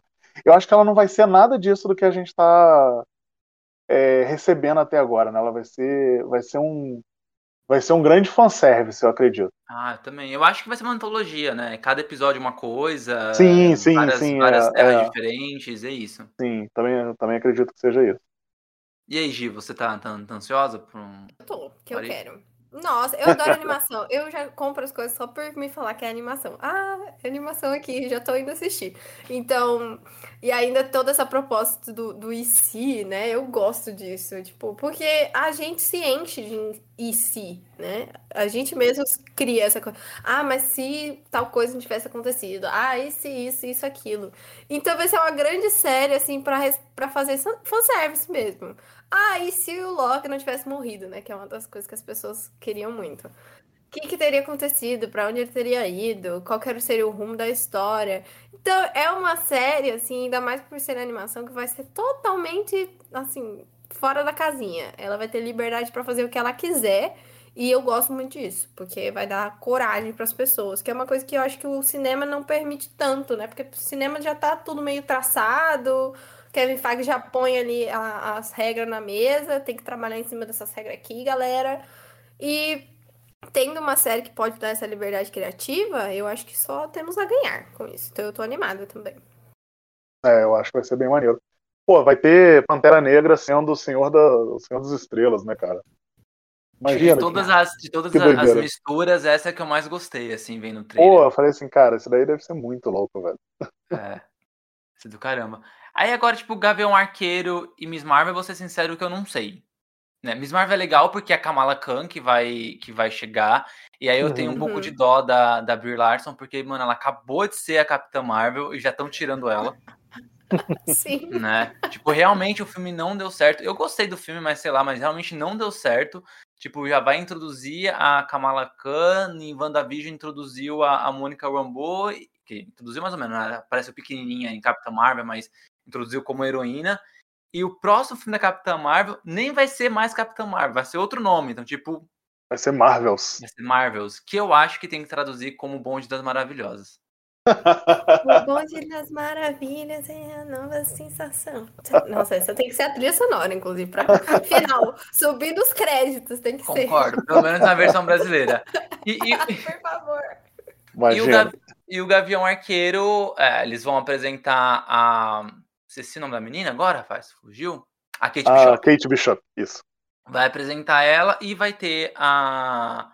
Puta, cara, você. eu- eu não- Bom, não é É um spoiler. É, não, não, é, aí. não, não é spoiler porque tá, tá, tá no casting já da série, assim. Se você olhar o casting, você vai ver. Que é a Helena Ba- é, Bakova que fez a Viúva Negra agora. A irmã da Ah. Viúva Negra. Aí, Helena Belova? Belova, isso, eu falei errado. Helena Belova, Ah, isso mesmo. Muito obrigado. Pode crer, pode crer. Pô, maneiro, ela vai estar então na série do, do, do Gavião. Vai, Eu- vai tá. Essa é, a série, essa é a série que eu tô menos animado, mas porque assim, eu realmente acho o Gavião, o arqueiro, um personagem muito lado C, assim, sabe, cara? Eu acho ele um muito, muito Tadinho, fraco, né? muito fraco. Até os quadrinhos que pô, o pessoal fala bem e tal do, do, do Gavião Arqueiro, que vai servir de base pra série, né? Que é do Matt Fraction. Cara, eu acho esse quadro, eu acho essa fase horrível, velho. O Gavião Arqueiro é muito ruim, muito Eu ruim. Eu Ok, não também eu acho meio superestimada essa fase dos quadrinhos. Eu gostei, a única, a única vez que eu gostei realmente do Arqueiro é que ele sempre foi estranho, porque ele, ele era muito zoado, assim, uniforme, muito espalhafatoso, aí você não dá muita moral pra ele, né? Tanto é que a melhor coisa que aconteceu com ele foi Vingadores da Queda, que ele morreu. Cara, você sabe, você sabe, você quando eu gosto muito do Gavião Arqueiro? No final dos anos 90, início dos anos 2000, quando ele vira líder dos Thunderbolts, velho. Tem uma fase nos quadrinhos Ó, que o seria Barão legal. Zemo, o Barão Zemo sai dos Thunderbolts, né? E aí eles estão fugindo lá, não sei o quê. E aí o Gavião chega lá e fala assim, ó, eu já fui um vilão e já fui um vingador. Vocês estão aí tentando se redimir, eu posso ser a pessoa que vai ensinar vocês como fazer isso.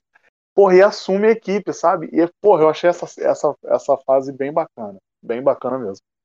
Aí no cinema, sei lá, no cinema eu não vejo ele. ele sei lá, o personagem ele não foi bem deu, né? construído. é Já que, tipo. Diferente da Viúva Negra, que pelo menos eu acho que ela conseguiu ter uma evolução bem bacana, mesmo sendo sempre coadjuvante, né? O Clint, eu não. sei lá, mano, ele sempre era o Clint, né? Sei lá, não, sei. no, no Vingadores Ultimato, eu acho que eles entregaram uma boa evolução do personagem, transformando ele em Ronin, porque, pô, ele perdeu a família e tudo mais. Então, assim, isso eu achei bem bacana. Mas, pô, beleza, o cara recuperou a família dele, não sei o que. O que que vai rolar nessa série, cara? O que que vai fazer ele se movimentar tanto assim? Quem, quem vai ser essa Kate Bishop aí na, na, na fila do pão, na história dele, sabe? Porque lá no, no, no Vingadores Ultimatos ele tá, ele tá, treinando, tá treinando a filha dele, né? Eu acho pra- que eles vão mandar, eles vão mandar um tipo, ah, deixa de lado aí, a filha dele não, não, curtiu. É, pois é, pois é. Ela preferiu ir pra outra área. Pois é. Preferiu medicina.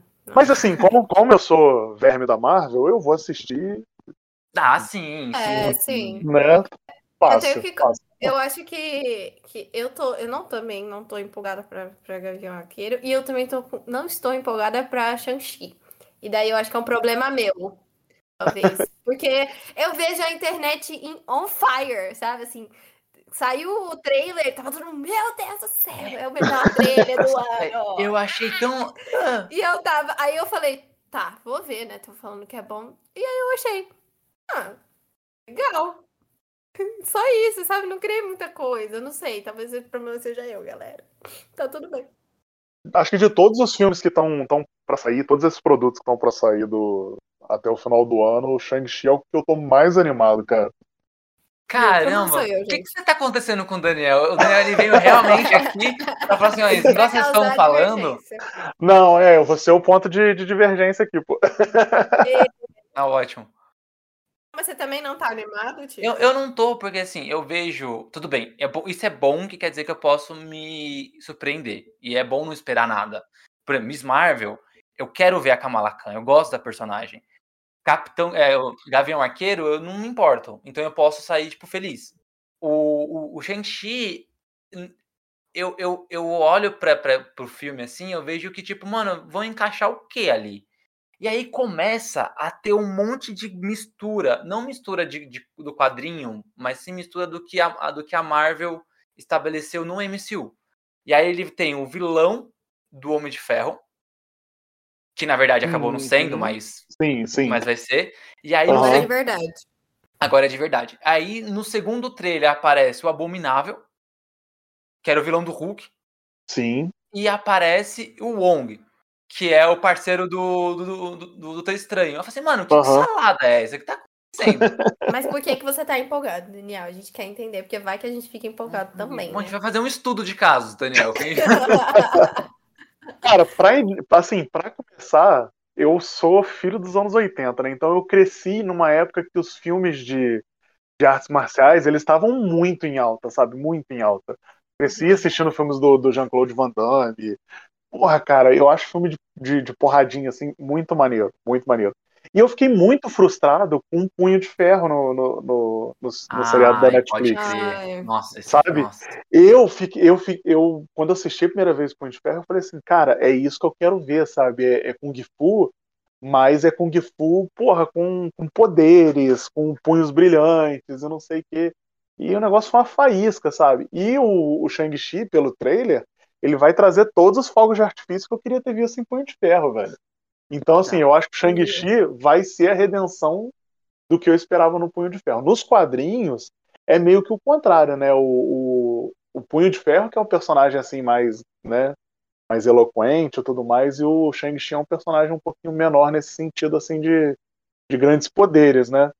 Mas, mas como eles queimaram, como eles queimaram o filme do, do, do Punho de Ferro já, vão ter que fazer com o Shang-Chi mesmo. E, e, e eu acho que, porra, é isso, assim, os efeitos também estão, me parecem que estão bem maneiros. E eu acho que em, em questões de representatividade, o Shang-Chi vai, vai ser para o público oriental, de uma forma geral, né? é, o que o Pantera Negra foi para a população negra, cara. Porra, Então. É, então eu acho que pode ter essa, essa parada também, sabe? Assim, de tipo, porra, vamos, vamos quebrar um pouco os estereótipos, sabe? Vamos, vamos parar de falar que, que chinês fala flango e vamos botar o, o personagem maneiro aqui, sabe? Então eu tô animado com, com, essa, com essa roupagem também. Real. Eu lembro que quando saiu o Homem de Ferro 3, para conseguir é, público oriental e ali na, principalmente na China, ainda mais por causa da polêmica do, do mandarim naquela época, né, que ele virou quase um, uma adaptação do Bin Laden e não de um de um chinês. O, eles colocaram o Putz, esse nome dele agora, o nome, nome dele, né, do personagem, mas é o, o Doutor Nuclear, Professor Nuclear, que ele é verde lá, né? Um personagem dos Vingadores ah, que ele é feito. O, o Esse, Homem Radioativo. Homem Radioativo, muito obrigado, muito obrigado. Uhum. Eu, gosto de, gosto de pessoas meio enciclopédias assim, porque a minha, minha memória é muito ruim. Né? Já soltei o um é. nome errado da Viúva Negra, eu gosto de pessoas assim, quando eu, não, quando eu não escrevo na pauta e eu me invento de falar algumas coisas que eu não escrevi, me ajuda, eu gosto de gente assim. E aí eu ele, ele aparece, só que na versão do cinema foi cortado. E aí só colocaram na versão do Blu-ray que foi distribuído na China. Pô, eu maneiro, acho, não sabia disso não, cara. E eu acho que na China, na, no corte do cinema, tem ele também. Uhum. Que é uma participaçãozinha. Ah, ele, ele vai falar com ele vai falar com o Homem de Ferro ali em um momento. É, uhum. é, é bem rapidinho a participação. Pô, maneiro, eu, eu não sabia dessa não eu tava com receio do, do, do Shang-Chi ele ser tipo alguma coisa para ganhar o mercado chinês, porque lá dá grana, entendeu? Entendi. E não para ser algo representativo. É. Mas faz, faz ah, muito não, sentido o que você não, falou. Não, não acho que a Marvel vai dar esse mole, não, cara. Não acho que a Marvel vai dar esse mole, não. Acho que ela, ela entendeu com Pantera Negra o poder de, de fazer uma representação bem feita, sabe? Uhum. É, ela pode ganhar os dois, né? Pra que, que ela vai estragar? É, ela, ela, é, ela, ela, se ela fizer bem feito, cara, ela vai ganhar um público que é o maior público do, do planeta, né, velho? É verdade. Pode crer. Bom, Eternos. Eternos, eu tô disposto a sair chorando do cinema. Em que sentido? Não, não, chorando de tipo, de ver um negócio bonito, assim. Falar assim, caramba, ah, pode ser, pode ser. bem bonito. Nossa, vontade de tirar. Ah, vai ter Angelina Jolie, né? Isso que eu ia falar, né? A Angelina Jolie. Fica feio, né? não vai ficar de jeito nenhum, né? Nossa Exato. senhora. A nossa eterna Tomb Raider. Mas eu tô. Eu assisti, eu assisti o, o, trailer também, meio atrasada que eu sou dessa, vocês viram, né, que eu sou ruim da sua foto. Mas eu assisti e eu, eu adorei a última ceninha que eles estão na mesa. E eu queria muito, eu queria muito que o filme entregasse mais sim, essa coisa meio sim. família, já falei aqui, eu adoro um drama familiar, então eu adoro essas coisinhas de mesinha, pessoas conversandinho, uns diálogos mais longuinhos, sabe? Eu queria que fosse mais essa pegada, sei, Friends, com alguma série assim de família, sei lá, acho que Modern Family, nessa coisa de, de interação entre os personagens que a Marvel não tem tanto, eu acho. Eu acho que peca. E seria uma ótima saída. Eu acho que seria muito legal ter essas cenas e a porradaria também, claro. Mas se tivesse essa, é essa interação entre os personagens, eu ia gostar bastante. Porque a gente já tá vindo de pancada, pancada e porrada, e a gente já sabe que eles são gigantes, né? Que eles são super poderosos e, e, e tudo mais. Seria legal a Marvel dar uma, uma respirada. E assim, eu não tenho muitas expectativas com o Eterno, porque eu conheço muito pouco dos personagens. Eu conheço menos dos Eternos hoje do que eu conhecia do, dos Guardiões das Galáxias quando eles surgiram, né? Quando o filme saiu. Então, assim, conheço muito pouco. Sei, assim, de já ter sido citado em algumas outras revistas, mas eles, mas eles são um núcleo muito isolado nos quadrinhos também, sabe? Não é um, não é um núcleo que tem muita interação. Se, se os Eternos já, já entregassem, pelo menos que seja uma pontinha, né? Pra gente já ter essa noção mais pra frente do que, que vai ser os X-Men. Porque eu acho que o X-Men tá, tipo assim, num limbo total, né? A gente sabe que eles estão agora lá com a, com a Disney, mas o que, que eles vão fazer com eles. O Daniel ele comentou de uma série que ele gostou muito, que ele falou que foi o Inumanos, né, Daniel? Ai, meu Deus do céu. Essa, essa do... Olha, de todos, de, de tudo que a Marvel fez até hoje, desde que começou com o MCU, né? Porque teoricamente os Inumanos eles faziam parte do MCU, né? É, é. De tudo que foi lançado Inumanos foi a única coisa que eu peguei o primeiro episódio, vi e falei assim: ah, não, isso daqui não. Você não assistiu os oito episódios? Não, eu assisti ah, só o primeiro e falei, ah, não, velho. É, esse, ah, esse é fã-filme aqui. Esse fã-filme aqui eu não vou assistir, não. Não, cara, é muito bom. Você sai do. Você sai assisti, chorando sangue, escorrendo sangue pelo ouvido, assim, sabe? Horrível. Nossa, não, eu velho, vi, não. Eu vi só aquele bulldog gigante e eu já não. Não, é Não, mas o Bulldog tudo bem. Eu Antes fosse... tenho, Mas a- eu tenho um bulldog em casa. Eu falei, não, não, não é pra mim, tá tudo bem. o orçamento da série era abaixo. Eu tenho a impressão de que aquilo foi a melhor coisa da série, cara. Foi, mas foi mesmo. Foi mesmo. Foi não mesmo. foi, cara? Eu- Foi. imagino o o, pior. pouco, o pouco que eu vi da série, porque assim, cara, como que eles pegam a Medusa, que basicamente é a mulher que a única coisa assim que, que ela tem de diferencial são longos cabelos vivos, eles pegam e fazem a personagem durante a série inteira com o cabelo raspado. Sabe que é isso, cara? É, é, é falta de grana, mano. É, então, é é falta isso. de grana, sabe? Eu falei, pô, pra que, que vai fazer uma série com a personagem dessa então, cara? Mata ela no início da série, mas não, coloca a mulher sem cabelo. Ah, não, velho. O cachorro.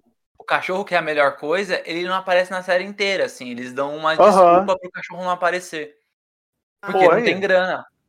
Sim. Então, né, sim. gente, pra que que faz? Pelo amor de Deus, Sabe? vocês são a Disney, Exatamente. sabe?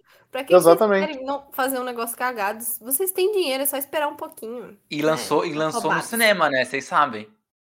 Os dois Sério? primeiros Em episódios. IMAX, né, cara? Em em IMAX. IMAX. E aí aquele negócio vazio, sem, Uhum. sem efeito visual, assim, tipo, Ah, pelo amor de Deus. imagina, uma tela gigantesca. Mas tipo, lá nos Estados Unidos, aqui no Brasil foi direto pra, pra televisão mesmo. Nossa. É, mas por, que, por que eu comentei sobre essa série linda, maravilhosa? Porque ali, os esquemas que eles faziam com inumanos, e até foi explorado um pouquinho em Agents- Agents of S.H.I.E.L.D., era tipo... Eles tentaram transformar os inumanos nos X-Men naquela época, porque os X-Men tava com a Fox, né? E aí a Marvel tentou dar um upzinho aí nos inumanos para ver se rolava e não deu certo. Mas aquela ideia é, tipo, o gene do- dos inumanos se espalhou pelas pessoas através da comida. E aí, se eles, tiveram, se, se eles tivessem contato com o cristal lá de, de, de, de terrígeno lá, eles, beleza, eles tinham, ganhavam os poderes, entendeu? Só que aí isso foi se esquecendo nas séries do, do tanto Inumanos como Agents of S.H.I.E.L.D. e ninguém mais lembra do- dos Inumanos. Eu acho que os Eternos vão trazer isso como os mutantes. Tipo, é, nós somos de outra galáxia, de, de outro, sabe, um lugar distante do universo, só que a gente tem sementes espalhadas pelo, pelo planeta. E agora essas sementes vão começar a germinar. Sabe? Hum. Eu acho que É. eu, eu não eu espero que alguma coisa parecida com isso venha, porque pra mim é a única maneira de você conseguir explicar mutante no universo Marvel que já existe há co- há- desde 2008 e não tem mutante. E eu não queria é uma boa multiverso não. Eu não quero, eu não quero Hugh Jackman voltando como Wolverine, Não, eu não quero, já foi. definitivamente não. Já foi. Ah, não. Não, mas eu, eu só acho que assim, ainda os Eternos já chegam agora, né? E, e depois dos Eternos a gente já tem filmes, filmes e séries programadas para mais dois anos, né? Eu não sei, e aí assim, o, o Quarteto Fantástico só entra no final, de, no final disso, e depois o Quarteto Fantástico ainda tem Blade, ou seja, se os Eternos plantarem alguma semente dos X-Men, dos X-Men, vai ficar muito tempo isso no limbo, sabe? Até vir alguma coisa dos X-Men. Então, por isso, por isso eu acho que os Eternos não vão trazer nada de X-Men, não vão trazer nada É. de mutantes. Faz sentido. E eles, e eles É vão ficar, talvez num, num segundo filme, se tiver, que também eu não acho que vai ter. Ah, eu acho que vai sim. Eu acho que eles vão fazer uma trilogiazinha. Tá, será, cara, dos Eternos? É porque, então, é porque realmente os Eternos eles são tão desconectados do, do resto do universo Marvel que eu não, não vejo nem assim, tipo, pra, muito pra onde, sabe, os personagens podem. A não ser que eles façam um, uma, uma- um roteiro completamente original do cinema, assim, né? Sem, sem se basear muito no- nas HQs.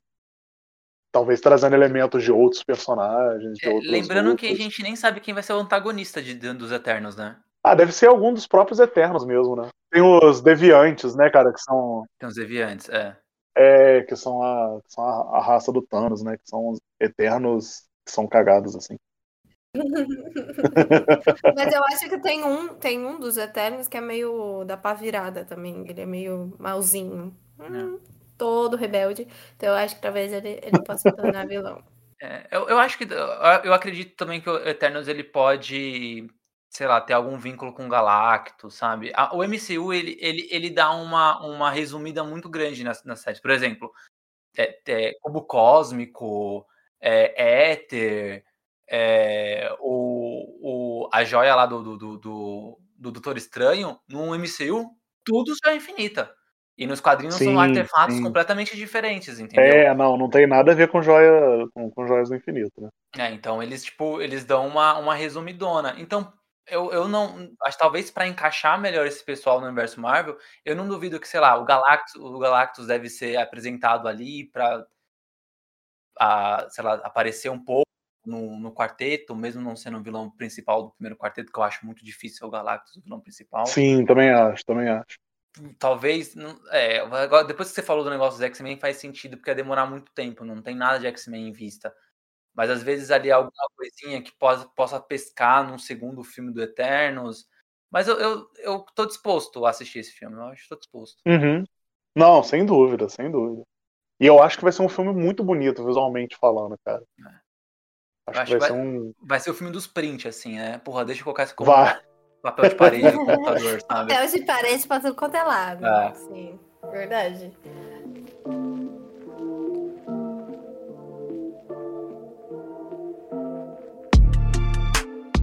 Agora o filme Giovanna, que o Daniel vai curtir muito assistir. Que é será? É Homem-Aranha 3. Ô, gente, eu quero tanto gostar desse filme, cara. Eu, eu, eu Vai acho que, pra gostar. eu acho que a minha hype baixa pra esse filme é um mecanismo de defesa pra eu conseguir gostar desse filme, cara. Porra, boa, Por- boa, faz sentido. Porque- é. É, cara, é, eu fico pensando assim, pô, cara, a gente quer tanto ver. Porque assim, o Homem de Ferro já vai ter morrido há muito tempo, então, porra, o, personagem vai estar mais livre daquela, sabe, eu não- daquela parada de Eu eu, acho muito preciso chato de um isso. líder. É, Eu é, acho muito chato ele ser o em Não, é desnecessário, né, cara?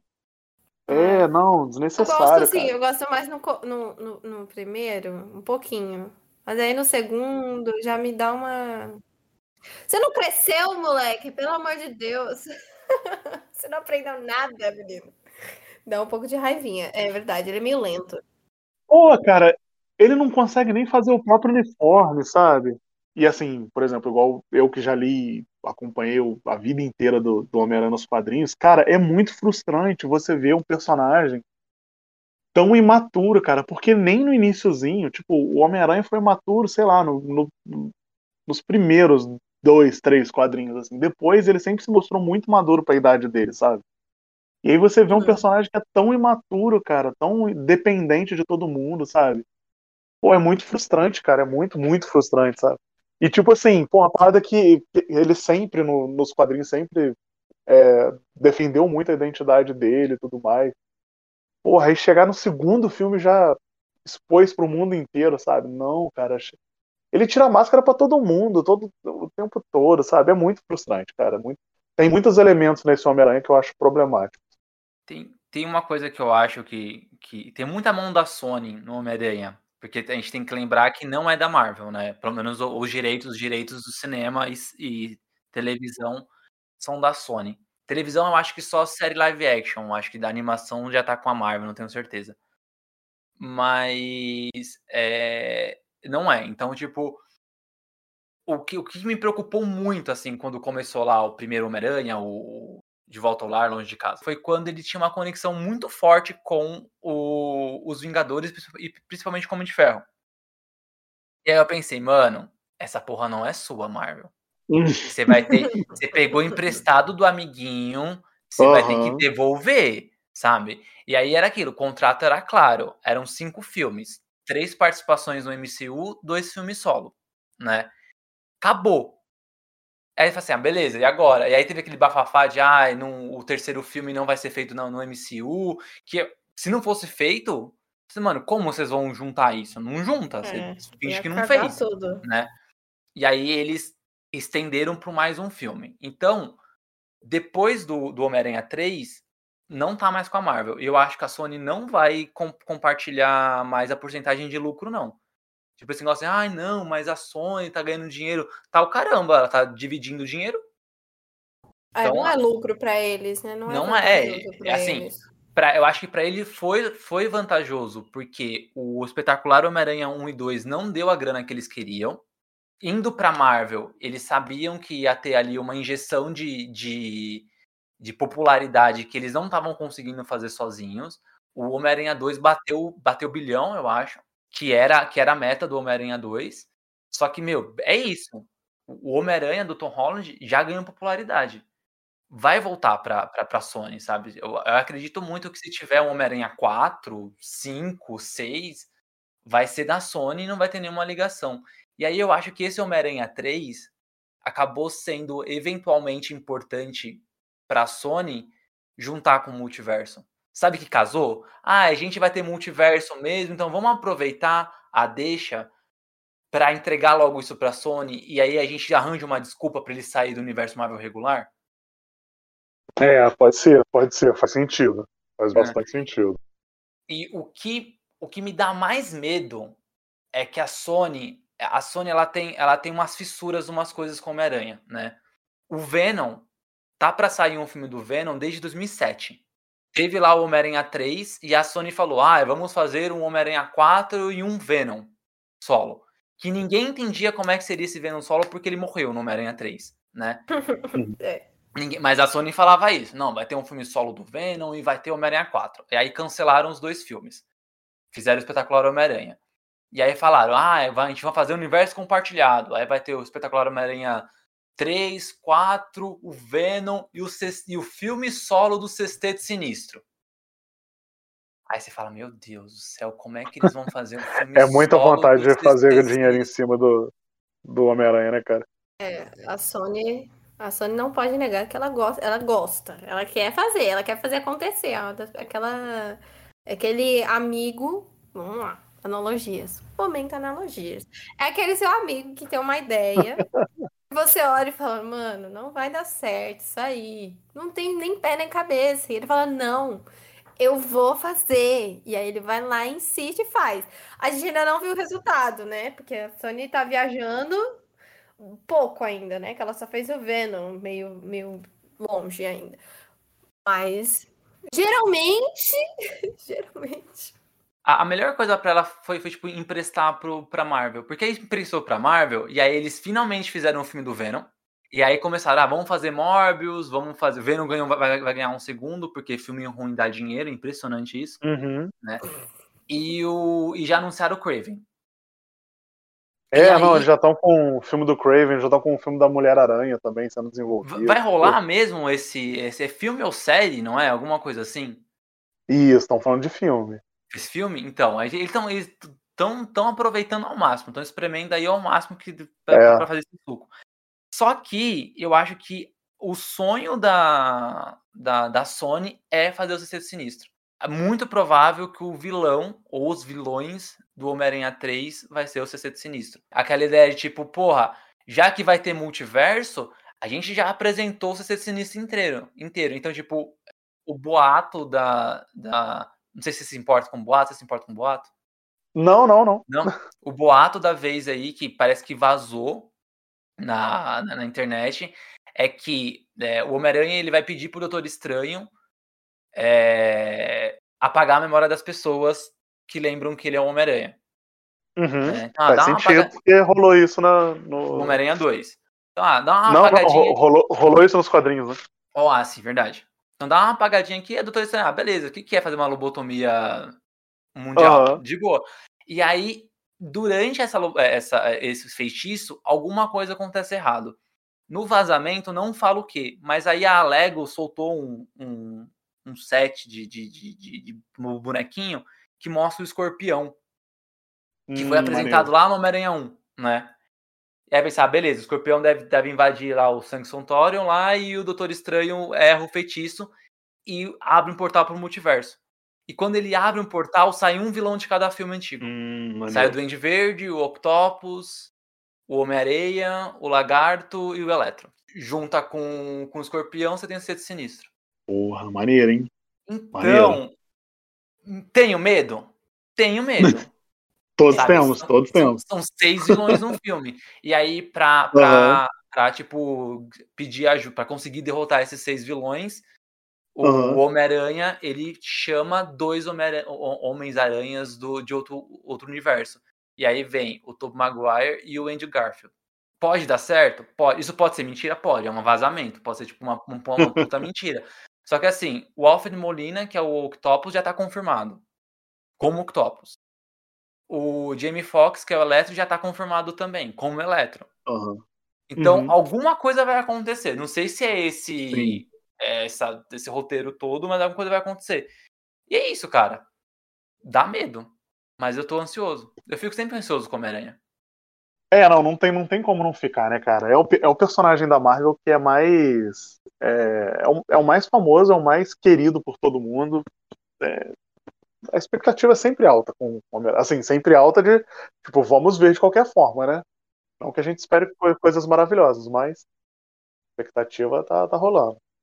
Tô, tô, tô ansioso pra ver isso daí.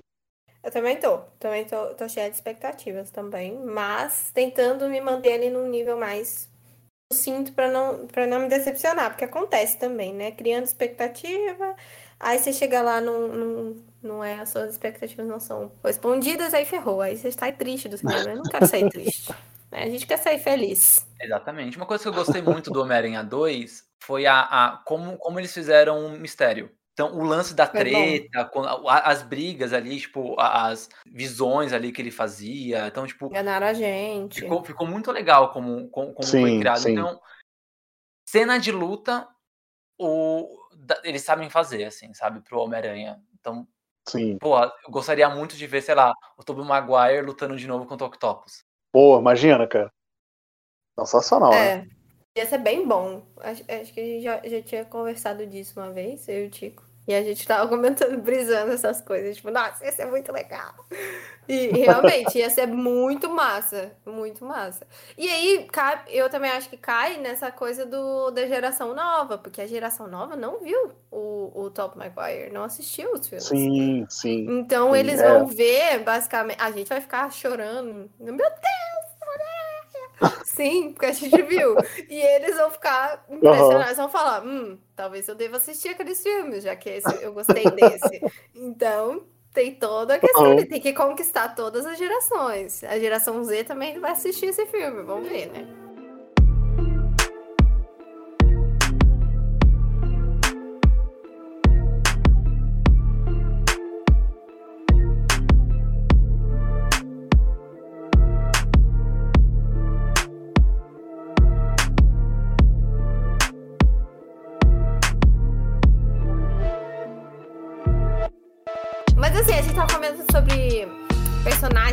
Gente gosta e tudo mais. E aí tem claramente o, top 1 de todo mundo aqui que a gente falou, que é a Pantera Negra, que vai ter continuação. Infelizmente a gente perdeu o Chadwick Boseman, que era o ator que interpretava o, o Pantera Negra. E aí, nesse segundo filme, tá tudo meio em aberto, né? Porque, que- querendo ou não, assim, ele era o Pantera Negra, sabe? Sim. Você olha sim. o Pantera Negra, você olha ele. Então, é, Sim. é bem complicado você colocar um outro ator, é, uma outra, uma outra pessoa para interpretar esse, esse papel que foi tão importante. Tanto é que a gente falou aqui dos top 1 e Pantera Negra que tá em liderança total. Porque é um filme muito bom e que soube ser muito bom em um momento muito importante, né? Eu acho que trouxe todas as pautas boas e, e, e teve um impacto muito grande. Tem um filme previsto, é isso? Tem um filme previsto já pro ano que vem. E também vai ter uma série da, da Disney Plus. Que a Disney Plus tá produzindo série, galera. Vamos lá, produzindo, gastando esse dinheiro. E, e daí a gente queria saber mais, assim, da- das expectativas, de como que vai ser, se essa toda. Como vai ser essa substituição, bem entre aspas, do, desse novo Pantera Negra. E também da continuidade, né, dessa herança que o Pantera Negra deixou pra gente de representatividade da Marvel, né? Representatividade negra. E também a gente falou do Shang-Chi. Também vai servir de grande representatividade para o público asiático. Quais são essas expectativas? Porque agora tem Capitão América também, né? Capitão América agora também todo trabalhado no Black Power. E Blade, que a gente também comentou.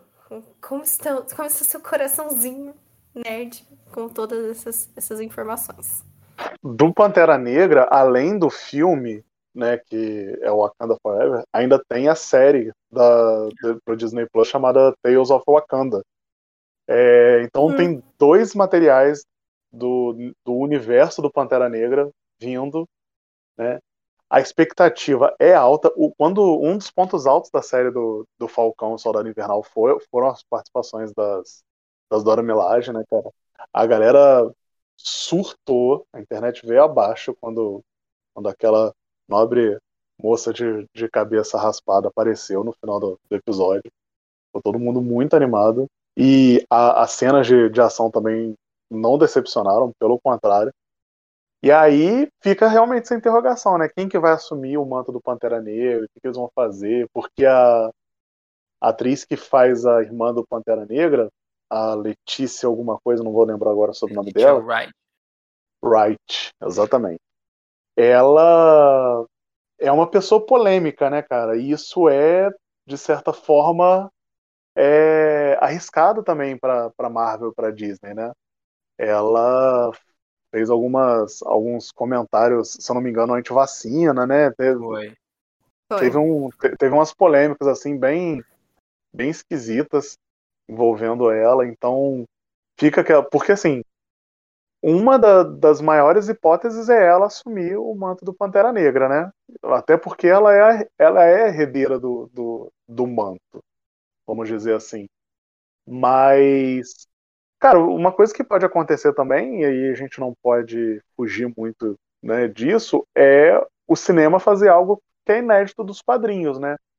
É, trazer outra pessoa completamente diferente para viver, para virar o novo Pantera Negra do cinema. Então, e aí a gente tem Mumbaco, a gente tem qualquer uma das Dora Milajes, né? A gente tem a Okoi lá, que é a principal Dora Milage, ela pode ser uma alternativa, entendeu? É, eles podem trazer, sei lá, enfim, roteiro pode tudo, né? Agora, a gente precisa ver realmente se o público vai, vai comprar.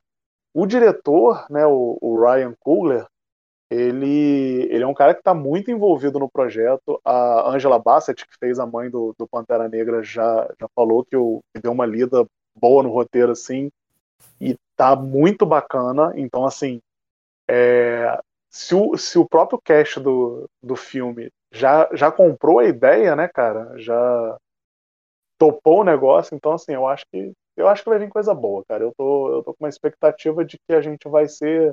Eu acho que a gente vai ser surpreendido, mas acho que a gente vai ser surpreendido positivamente. Você, você acha que, que vão não, não seria necessariamente matar o personagem, né? Eu não sei como que eles vão fazer esse, esse, essa ligação. Ah, eu acho que sim. Eu acho que sim. Você acha que eles vão matar? É, eu, eu acho, também tenho essa impressão. Vai, eu acho que vai ser uma, uma, morte fora de, fora de cena, né? Que eles chamam.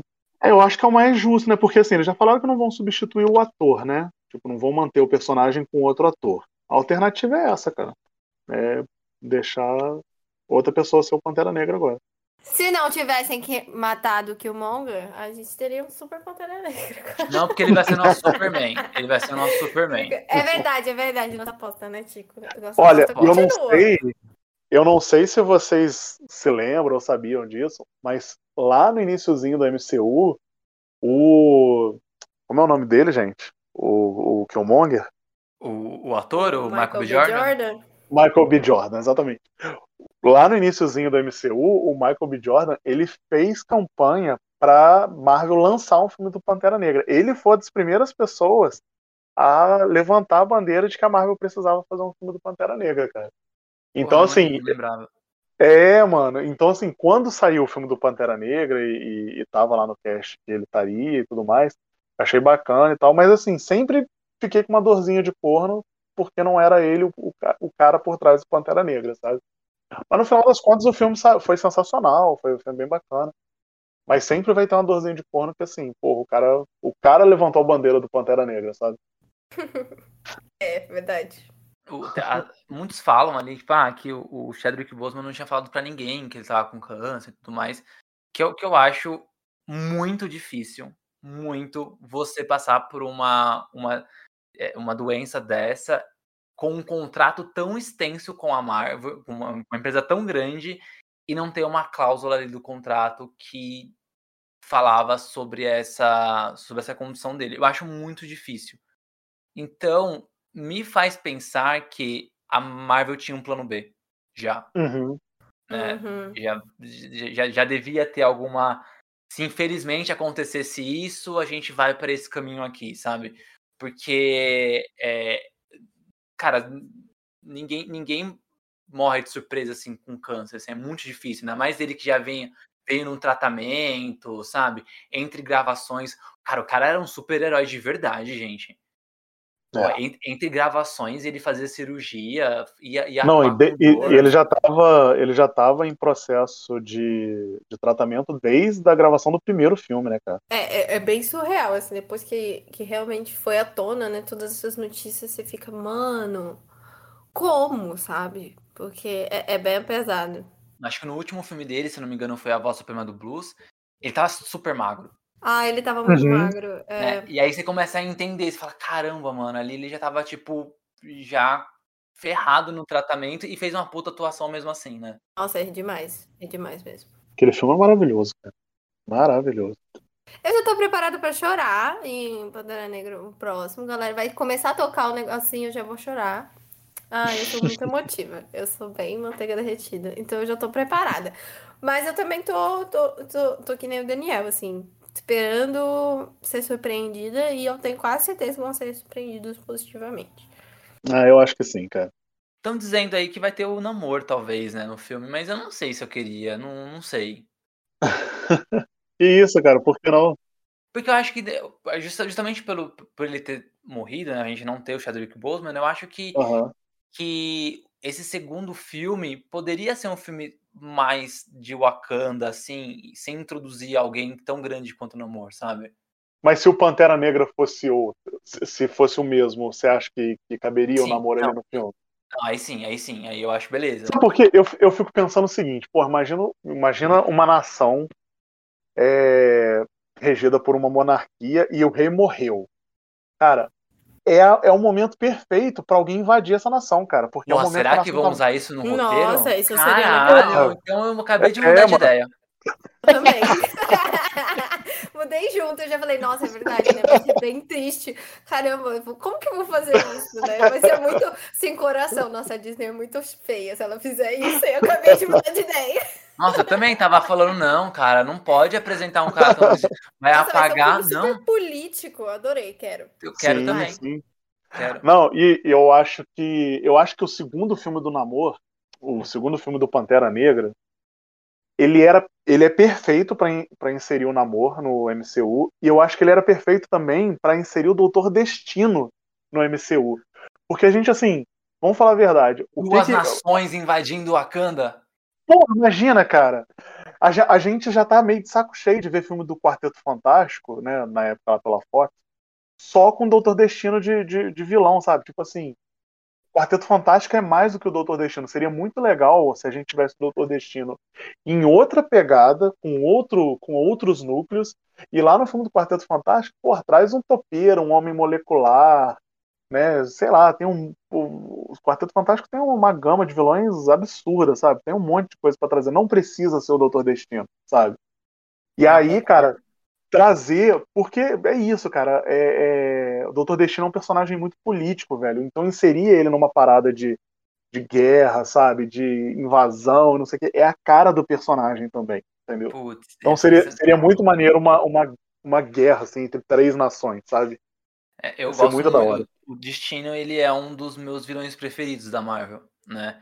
Então eu fico muito, fiquei muito decepcionado com os dois filmes que, dos três que ele aparece, né? Mas as duas total, versões dele. Total. É, porque, não, tipo, eu não... só considero duas porque aquele outro filme lá é. Eu gosto do, é... da, da, daquele outro na metade, assim, até a metade do filme eu tava achando legal. O de 2015. 2015? O, é o último, né? É. Não, a... aquele filme é todo ruim, velho. Não, até, até ali a metade eu tava achando legal. Depois eles começaram a, tipo, foi, ladeira abaixo, até agora não, não voltaram. O, o filme até a primeira metade, ele é ruim. A segunda metade parece que é a primeira, sabe? É muito ruim, assim, velho. É muito ruim. Bom, em todo caso, em todo caso, os dois destinos não. Não.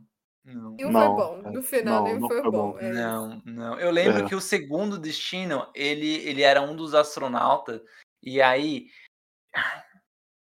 Assim, eu fico pensando, assim, eu, eu super gosto de adaptação, né? Gosto, uhum. eu gosto quando as pessoas mudam algumas coisas pra ali, sabe, encaixar na, na, na, na narrativa do cinema. Super topo.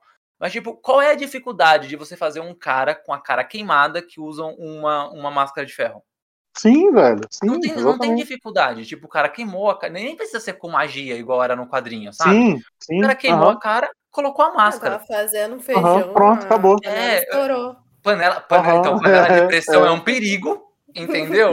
Estourou ali, panela de pressão, queimou a cara, usou. É isso. E aí no primeiro é filme é aquela é, é, é, o, a, ele se misturou com as moléculas da nave e aí começou a nascer do, do corpo dele e aí depois Doideira, ele usa uma né, máscara, né? Doideira. E aí, no te, aí o, reboot é pior ainda. Porque, meu Deus eu lembro disso, dá uma dor no coração, porque o reboot é o capacete de fibra de vidro que ele usa como astronauta que gruda na cara dele. Ai, gente. Ai. Por quê, né? Tem, existe um caminho tão mais fácil, né? Só que Ai, queima a cara e usa uma máscara, mano. Ai. É tão uhum. simples, sabe? É, aí, é tipo, é ridículo, cara. É muito ruim. Isso que eu só tô falando só da, da aparência, né? Tipo, todo o lance de ser um monarca, é, é uhum. sabe? É, é, rei, né? Da, da, uhum. da, da Lativéria, tudo mais. Puta, nem aí. É. Às vezes a gente fica triste, a gente fica, a gente fica é. feliz com os filmes. É, é normal, é normal. Mas eu gostei é. dessa sua teoria, Daniel, de verdade. Gostei também. Do, do, do, eu, eu já quero. Do Pantera Negra, né? É, do podia, tipo, a Lativéria, a Lativéria e a Atlântida invadem o Wakanda porque Pô, o rei imagina. morreu. É, cara, e eles querem o Vibranium, né, cara? Vibranium. Exatamente. E aí é, é, bom, e é bom a Lativéria também invadir, porque você dá uma desculpa do Namo, do, do Namo de alguma forma se juntar ali, entendeu? Sim, aí, o sim, inimigo, um inimigo em comum. Inimigo... É, se juntariam com a Kanda pra enfrentar Lativéria. Eu gosto, acho interessante. É, Gostei. Marvel, vem aqui, ó.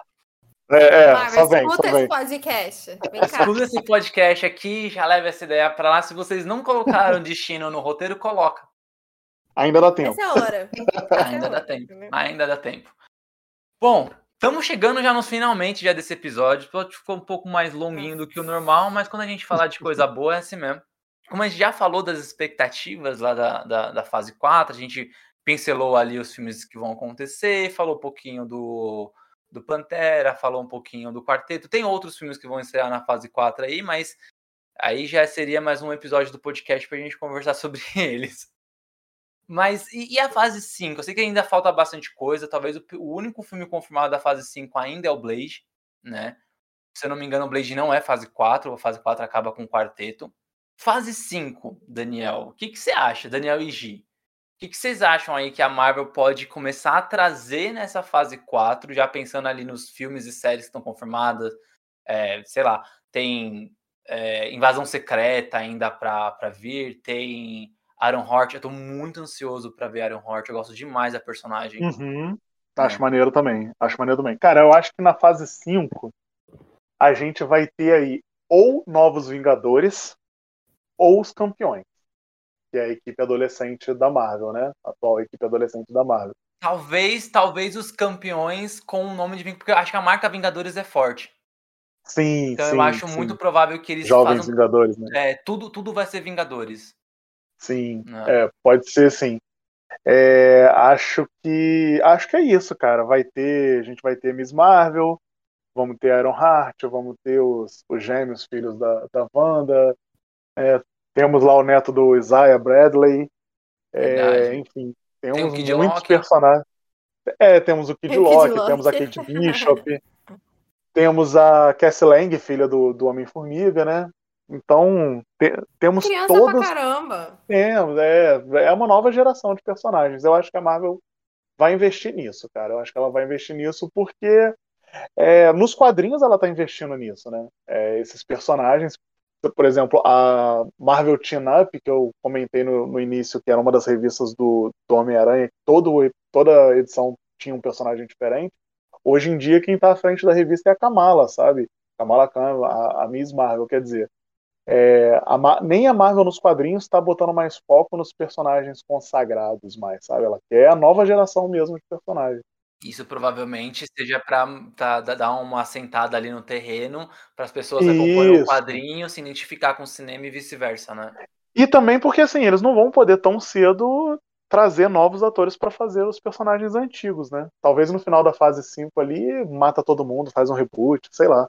Mas acho que no, no, no terceiro filme do, dos Guardiões da Galáxia a gente vai ter uma tropa nova e aí assim, um personagem é, nova, né? Um super-herói nova. É, um novo. É, entrando aí, enfim. Tem, Pô, faz tem, faz tem... muito sentido isso. É, porque, pô, já era pra ter sido feito desde o primeiro filme, né? Do, do, do dos Guardiões das Galáxias. É, é, não, mas não, não, não só a Tropa Nova nos Guardiões, mas tipo, é, a, a Marvel ela não rebutou né, o universo Marvel Sim, nos cinemas. Não, eu acho que não, não vai rebutar tão cedo, né? Uhum. Então eu acho que é mais fácil você pegar esses personagens novos, né? Um, um novo Homem de Ferro com Iron Heart, um, novo, um novo Capitão com se bem que o Capitão já é velho, né? O Senna é o único que é. Ele é novo no manto, mas ele é um ator velho, já tem mais de 40 anos. Ele é um ator que já tá há um tempo já também no MCU. Então acho que ele é a única exceção. Aí você pega a Kamala Khan, a Kate Bishop, você pega um, o, o, o Isaiah Bradley. Não, Isaiah não. O Isaiah uhum. é, é, o, é, o, o, é o avô, né? O neto, é o neto dele. É, é o, neto dele. Então, tipo, faz muito sentido eles tentarem emplacar uma franquia dos Vingadores com eles, né? eu ainda. E faz mais sentido ainda, lembrando que o Capitão América é o Sam, e você tem um cara que ele vira um mentor uhum. de todo mundo. Sim, sim, verdade, verdade. Que, acho que faz sentido também pela aproximação do público, né? Porque, por exemplo, hoje a gente. O único super-herói, entre aspas, adolescente é o Homem-Aranha. É, é, a única, é a única, o único personagem que essas pessoas, esse público consegue se conectar tão próximo, né? Uhum. Então, eu acho que, nossa, seria uma grande aposta, assim. Eu também super acredito, acredito que, tipo, a fase 5 eles vão dar uma. Não uma rebutada que eles estavam falando, né? Mas realmente trazer personagens, é, pessoas mais novas, e aí os personagens serem novos também. E eu ainda acho que isso vai além, viu, Daniel? Porque acho que não deve acabar na fase 5 isso. Se a fase 3 foi um. Foi um, uma grande trilogia de fase, né? Tipo, você tem um uhum. grande vilão que ocupa uma fase, três fases. É, eu não duvido que o, o, próprio Kang possa ali ter, com as suas variantes, aparecer mais de uma vez e até integrar essa equipe dos Vingadores como um Rapaz de Ferro. Sim, existe, existe essa possibilidade, sim, sem dúvida. É, seria uma boa. Eu tô ansioso, eu já tô, já tô aqui já. Esse, esse Kang aí, esse Kang promete, né? Esse Kang aí, esse menino. Olha, não tem jeito esse menino. Mas ele tá, é, tá. Eu vejo, cada hora que, que você olha, assim, uma, uma atualização, tá falando do Kang, então. É que ele tem muitas possibilidades, né? Diferente, é, tipo, sei então... lá, eu achava que o vilão dessas fases seria o Galactus, né? Mas o Galactus uhum. seria igual o Thanos, se você prestar atenção. É, sim, sim, muito exatamente. próximos, né? É, mas eu acho que não vai ser o Galactus, porque eles vão. Acho que eles vão entrar com uma, uma parada menos, menos cósmica, assim, sabe? Eu acho que a, a parada cósmica já foi. Eu acho que o negócio agora é multiverso mesmo. E o, e o, e o Galactus não tem essa pegada multiverso. Acho que vai ser Kang ou alguma coisa similar, assim. É isso, né, gente? Acabamos aí é esse episódio. Muita coisa, muita coisa pra, pra, pra chegar aí. É muitos anos de história, né? O MCU é, é velho. O MCU já tá ficando velho já. E feliz aí por estar tá vivendo isso tudo. A gente assistiu Mulher Gato, a gente assistiu Batman Robin, mas também a gente teve chances de ver aí o MCU fazendo um puta trabalho. E, e eu, assim, eu não tenho. Eu não acho, tipo, não tem essa comparação muito com Marvel DC no cinema, porque eu gosto que tenha filme de super-heróis. Só que é inegável falar o quanto a Marvel faz um puta trabalho muito bem feito no cinema. Muito, muito, muito bem feito. É um trabalho muito diferenciado mesmo, cara. E, porra, é realmente um momento, é um, é um momento único pra gente que é, que é nerd, né? Tá podendo aproveitar isso, cara, porque quando, quando a gente lia quadrinhos e só tinha isso, os movimentos é, era aquilo que a gente imaginava na nossa cabeça, né? Alguma coisa que a gente via ali nos quadrinhos, mas a gente não tinha a real noção de como isso seria no mundo real, né? E hoje em dia a gente vê, cara, a gente vê o Homem-Aranha pulando entre os prédios, a gente vê é, o, o, Capitão América segurando o escudo pro Homem de Ferro tacar um raio nele e refletir, sabe? Meu irmão, é, é, é, muita doideira, cara, é muita doideira, tá? Se passem comigo assim há 15, 15 não, 20 anos atrás. Você ainda vai ver todos os heróis que você gosta se unindo na, na, nas telas na televisão para enfrentar um vilão. Eu ia falar, ah, isso é mentira de Indinha. é, nunca, até parece que vão fazer um filme desse. Jamais, não. Isso aí não, não existe, não. É. é. Estamos vivendo é, para ver. Realmente. Verdade, verdade. Que bom, que bom. Que época. Pra fechar, eu queria fechar para baixo. Ih. pra fechar. Medo, hashtag medo. Pra... É, fiquei é, com medo também. É só, é, é, o, bom, o bom que o pessoal pode, pode não, é, não é tão pra baixo, não. O pessoal pode pesquisar e dizer que é bacana. Não é Marvel, não é Marvel, é DC. Mas quando, quando a gente tava falando de Inumanos, eu lembrei de um negócio, eu falei assim, eu vou segurar, vou segurar pro final, eu não esqueci, então eu vou falar. Como é que a gente comentou que o Inumanos não tinha dinheiro, e aí eles, eu, sei lá, Medusa, ela cortou o cabelo no primeiro episódio, o eu esqueci o nome do cachorro lá, esqueci o nome dele, mas também não aparecia na, na, série inteira. O Dentinho, o Dentinho não apareceu na série inteira. Os personagens que eram para ser, tipo, super diferentes por causa da maqui maquiagem e tal, foram humanos normais ali, então eles. Né? Aconteceu isso uma vez na DC, em uma série lá nos anos 70 chamada uh, Legends of the Super Heroes. Que foi tipo, Opa. tipo é, foi no ano 70, foi uma, uma série de duas partes. E aí você tinha. Era quase uns Vingadores da DC daquela época.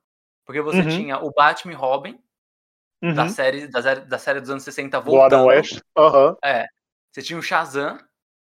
E você tinha ali mais um monte de super-herói que nunca tinha aparecido antes, mas eles colocaram naquela série. Então você tinha o Flash, você tinha o Lanterna Verde, tinha a Canário Negro, tinha, cara, um, uma porrada de super-heróis.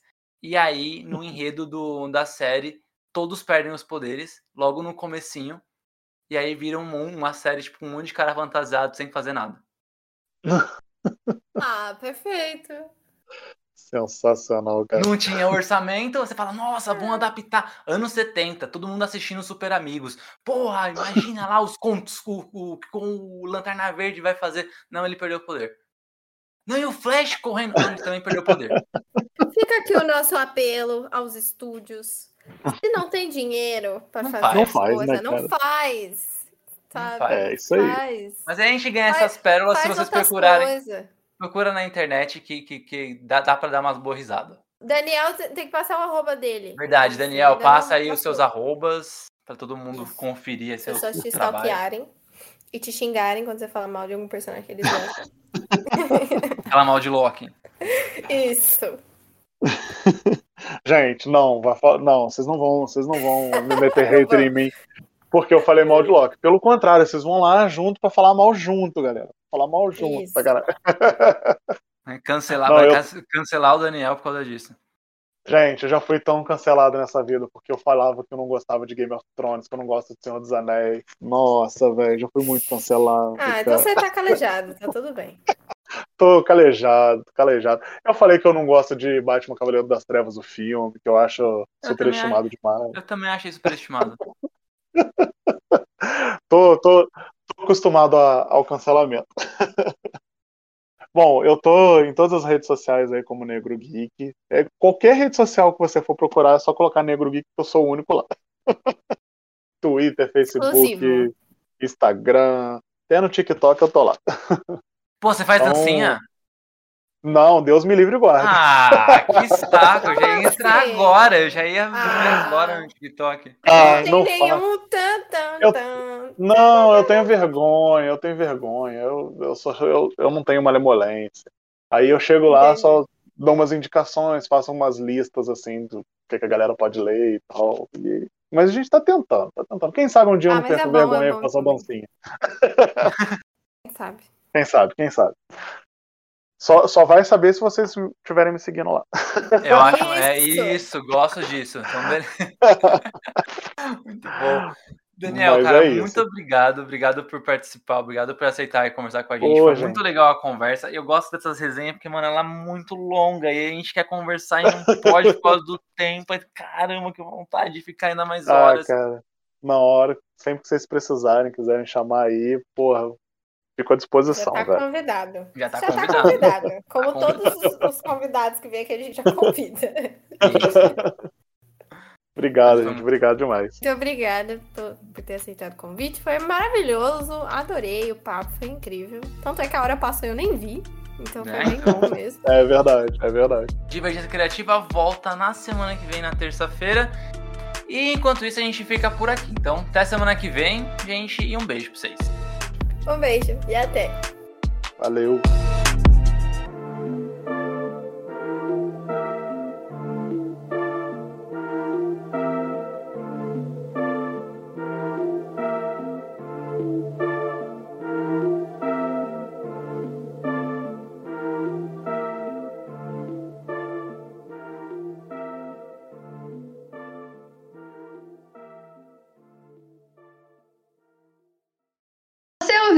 Divergência Criativa. Gostou do episódio? Nos siga nas redes sociais.